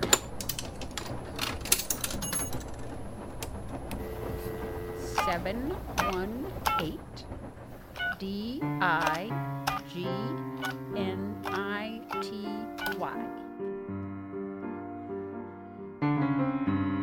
Close to the Bone Radio Theater has brought you Grace Under Pressure, starring Alice King as Grace, Tom Bozell as Blow, Blanca Franck as the Russian mother, George Sheffey as Howard, Dorian DeMichele as Mrs. Gravlax, and Roger Casey as Louis Corazon. Be sure to tune in next week for episode 8, Slide into Home, when we will hear Grace say, Don't worry, Raimondo. Accidents happen to everybody. Just let me put on my gloves and we'll change those sheets. Take off all your clothes and feed the cat. He said, There's no hurry, where's my hat? Wake up to the realization that you're alone. And so goes a story that's told so often. I wonder who picked up after the orgies in Rome. Ain't it great when the guests go home? Now I'm not lonesome. Great when the guests go home. You must be joking. Great when the guests go home.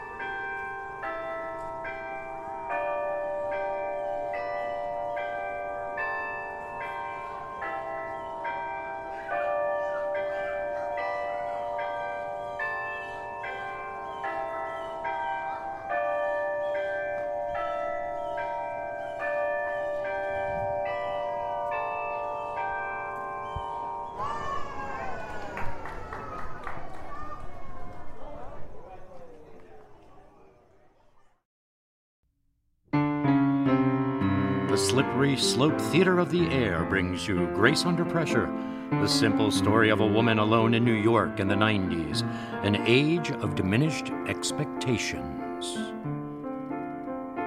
Isn't it great when the guests go home? Isn't it fun when you're finally all alone?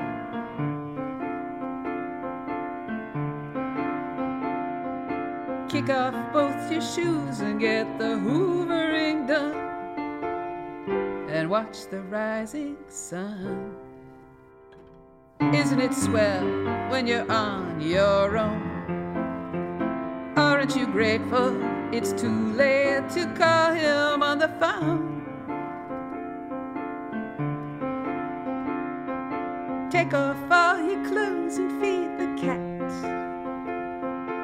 He said, There's no hurry, where's my hat? Wake up to the realization that you're alone. And so goes a story that's told so often. I wonder who picked up after the orgies in Rome. Ain't it great when the guests go home? And now, the final episode of Grace Under Pressure, Episode 8 Slide into Home.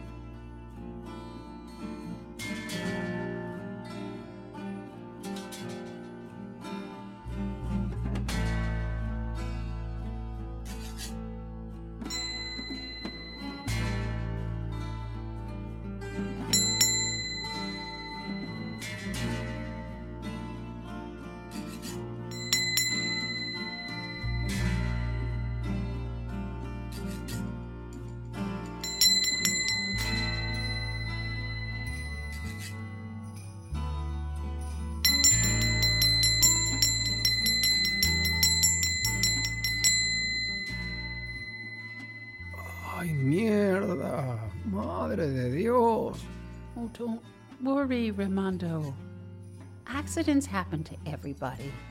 Just let me put on my gloves and we'll change those sheets. What a mess.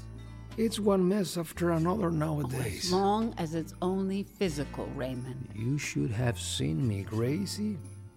I was the smoothest dude on the block. Linen suits, silk shirts, hundred dollar Panama hats. You're still a dude, Ray. Here, stick this under you. You still got those bedroom eyes. Roll over. That's it. More like emergency room eyes. I see you eyes. Hey, pretty good, huh? I see you. Oh, With jokes like that, it's no wonder they kicked you out of the hospital. Nah, Gracie. I know I'm here. We're all here, Ray. Just not everybody knows it. Easy for you to say. You are walking and talking and wearing that stylish industrial strength housecoat. Well, you know Hector. He doesn't want anybody around here to dress prettier than he does. Now, let me get those sheets into the bag drop. You'd better sit on this for a while. Nurse Bertha will be here to clean you up. Are you okay sitting up for a while? As long as I don't have to watch that Richard Simmons monster. no, honey. You're not in the hospital anymore. Bertha, it's Grace. A guest in room 12 needs a freshen up as soon as you can make it. She's on her way. I'll see you at tea time, Raymond. Gracias, chiquita. De nada, guapo. Now, let's get this uh, stuff to the laundry.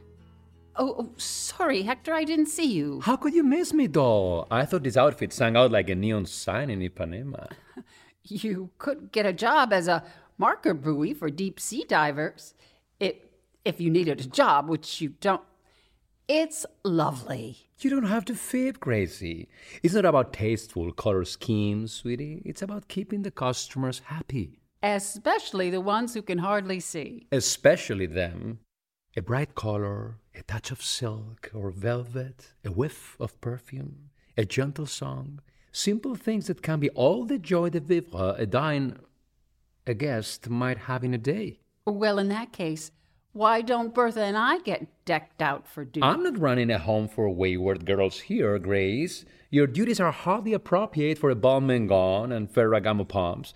Besides, my ensembles are designed to appeal to other senses highly developed in the gentlemen of our clientele. You mean like a sense of kitsch? I mean a sense of self deprecating humor, of luxurious display, of flirtatious danger. In the midst of death, we are in a mist of our pain. You've been talking to Louie again. I wish. I feel like he's played this peculiar practical joke on me and then disappeared. You're not happy here? What is it, the uniform? Oh, no, Hector. I kind of love it here at home care. I don't mind the filth, and I'm much less scared for myself than I am for them. I haven't lost anyone yet. Guess I'm afraid that I won't be what they need. Grace, honey, you never know till it happens. Some people, the people you'd think would be right in there till the end, they crap out. Then somebody like Jose's little mother comes all the way from El Paso to hold his hand for 24 hours. You got to be able to see the love, the soul under all the shit. And you got to be able to let them go. I should be pretty good at it by now. Oh, Hector, I almost managed to forget. I have to move out. So if you hear of any place. You and Norma breaking up? She find out about you and Bertha? Hector! Many, many women live together. So do many married couples. What's your point? They're tearing down our building. NYU's continuing depredation program. Norm is a film student there, so they've offered to rehouse her. But she's moving in with Mrs. Gravlax's nephews and starting a menage a grunge. There'll be a band, naturally. Naturally. This week they're calling it Norma Bates and the Mothers. Next week, who knows? They may be calling you for wardrobe suggestions. I'd be flattered. Though I doubt I have anything in the Hitchcock motive. The point is, actually, let me know if you hear any place around here. You mean in Brooklyn? Gracie, you honor us. Knock it off, Hector. I think I've adjusted to the attitude pretty well.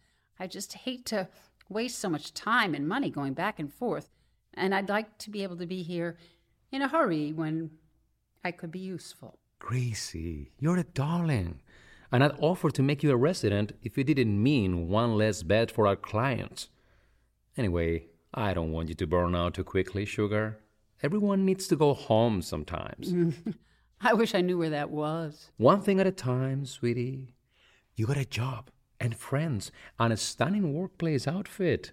That's pretty good for your first month. Is it a month already? You just leave the rest to old Auntie Hector. Yes, Bertha? Guesting number three will be right down. Kevin? I was just going to bring him the Sunday crossword. He sank pretty low last night. This may be your maiden voyage. Oh, Kevin, no. But yesterday he was so cheerful, energized, full of bad jokes and joy de vivre. he said you looked like a circus elephant's laundry line. No one says the dying have to be kind. You loved it. Oh, dear. I don't know if I'm ready. What's it like? How will I know? You'll be there with him, and then in an instant, he won't be there with you. Like turning a corner that you can't turn back. Oh, man. Where is his family? Why aren't there? A sister, a mother, a father, a second cousin from Iowa. Sometimes they are all here. Sometimes they are singing and crying and holding hands and even laughter. Sometimes no one shows up. Sometimes there's no one left to call. Oh, man. Here we are. Number three. Coraggio, baby.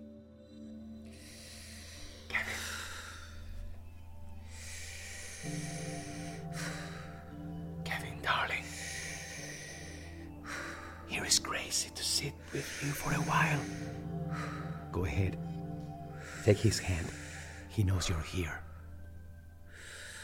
Kevin, here I am, just like I promised. I brought you the puzzle. I had to fight the grungy boys for it. You'd never think it, but they're anagram fiends. But I never break a promise to a friend. Hey, nice squeeze you got there. Is there anything you want? Anybody? I I know there's nothing I can do to help. Kevin, I I just wanted you to know that everyone in your life you ever cared for is here. I just happen to be their unworthy representative. And they all said to say they love you, Kevin, and will always love your spirit. I should shut up now. Just squeeze if you. Okay, I'll shut up.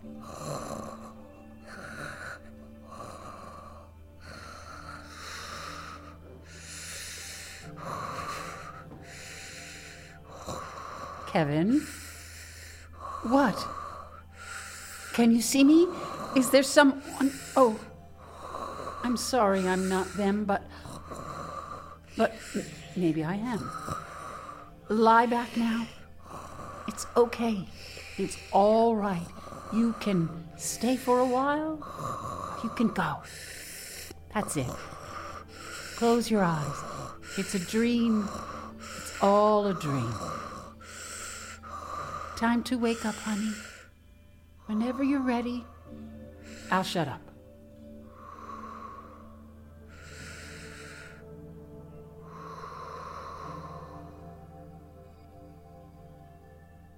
Kevin?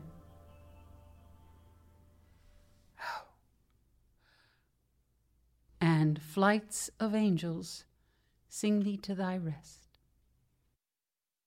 Come on, Grace. Bertha can take it from here. Louie, how long have you been there? Long enough to know I'm not the only Shakespeare fan in the family. I may have to pass on the mantle. Don't you dare. I wouldn't recognize you without it. Oh, dear. Poor Kevin. How pale and alone he looks. Like a pharaoh in a tomb. How could a lifetime full of people leave you so alone? He wasn't alone, Gracie. He had you. Come on, let's have that cafe.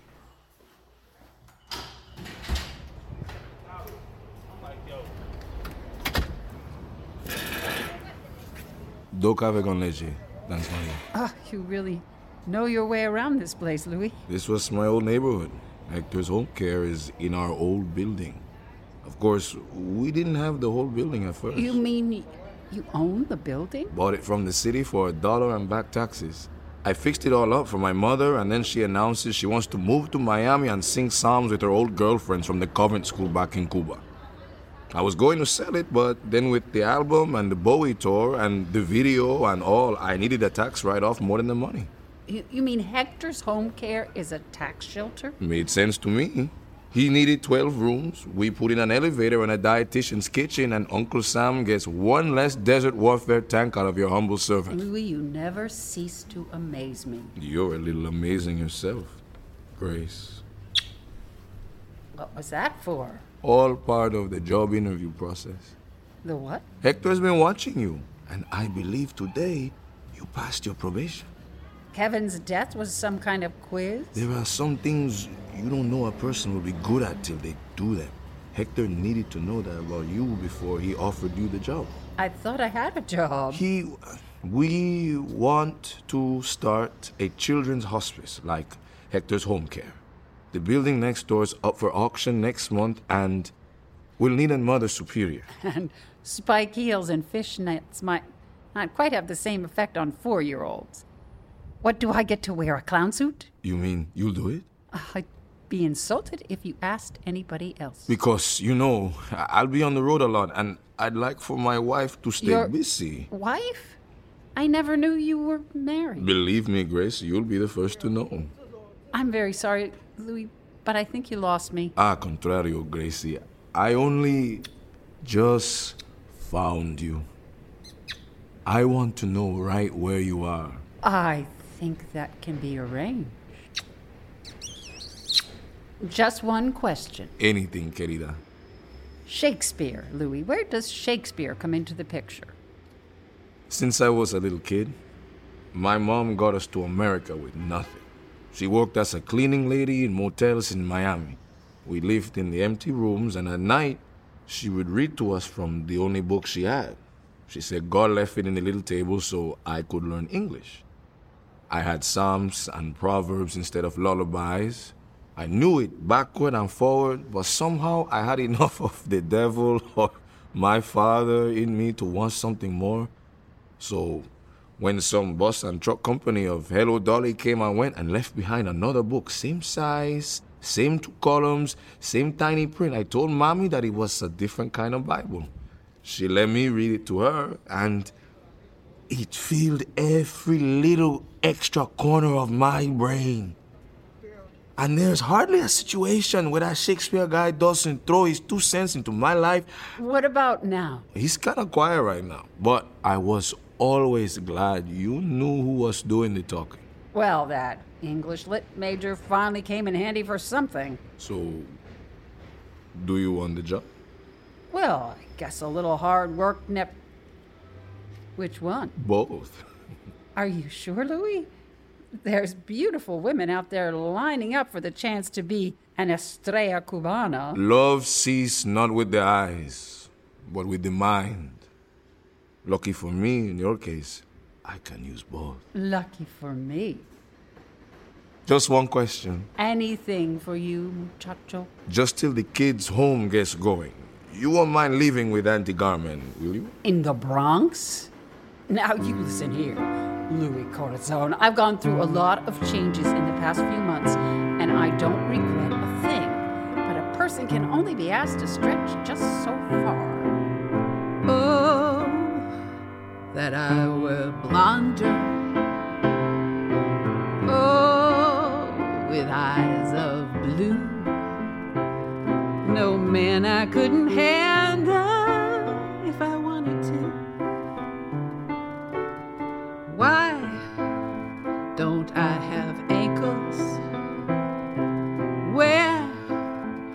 is my physique? You know the spirit's willing, but the flesh is less than Greek. I guess I'll never know where happiness meets those glossy colored dreams in ladies' magazines. But you, saw right through me, right into my heart of working day and newspaper gray. And you, you always knew me. You saw in my eyes what no makeup could disguise.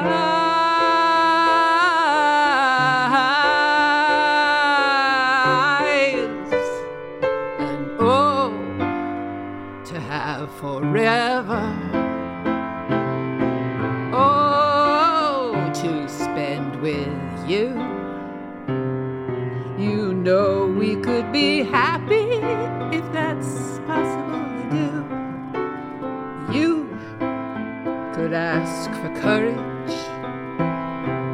I could ask for brains. Just click three times and we could find our way back home again. I guess I'll never know to give up that dream. Sometimes that rainbow seems so real. But you, you saw right through me, right into my heart. And you, you always knew me right from the start. Mm, right from the start.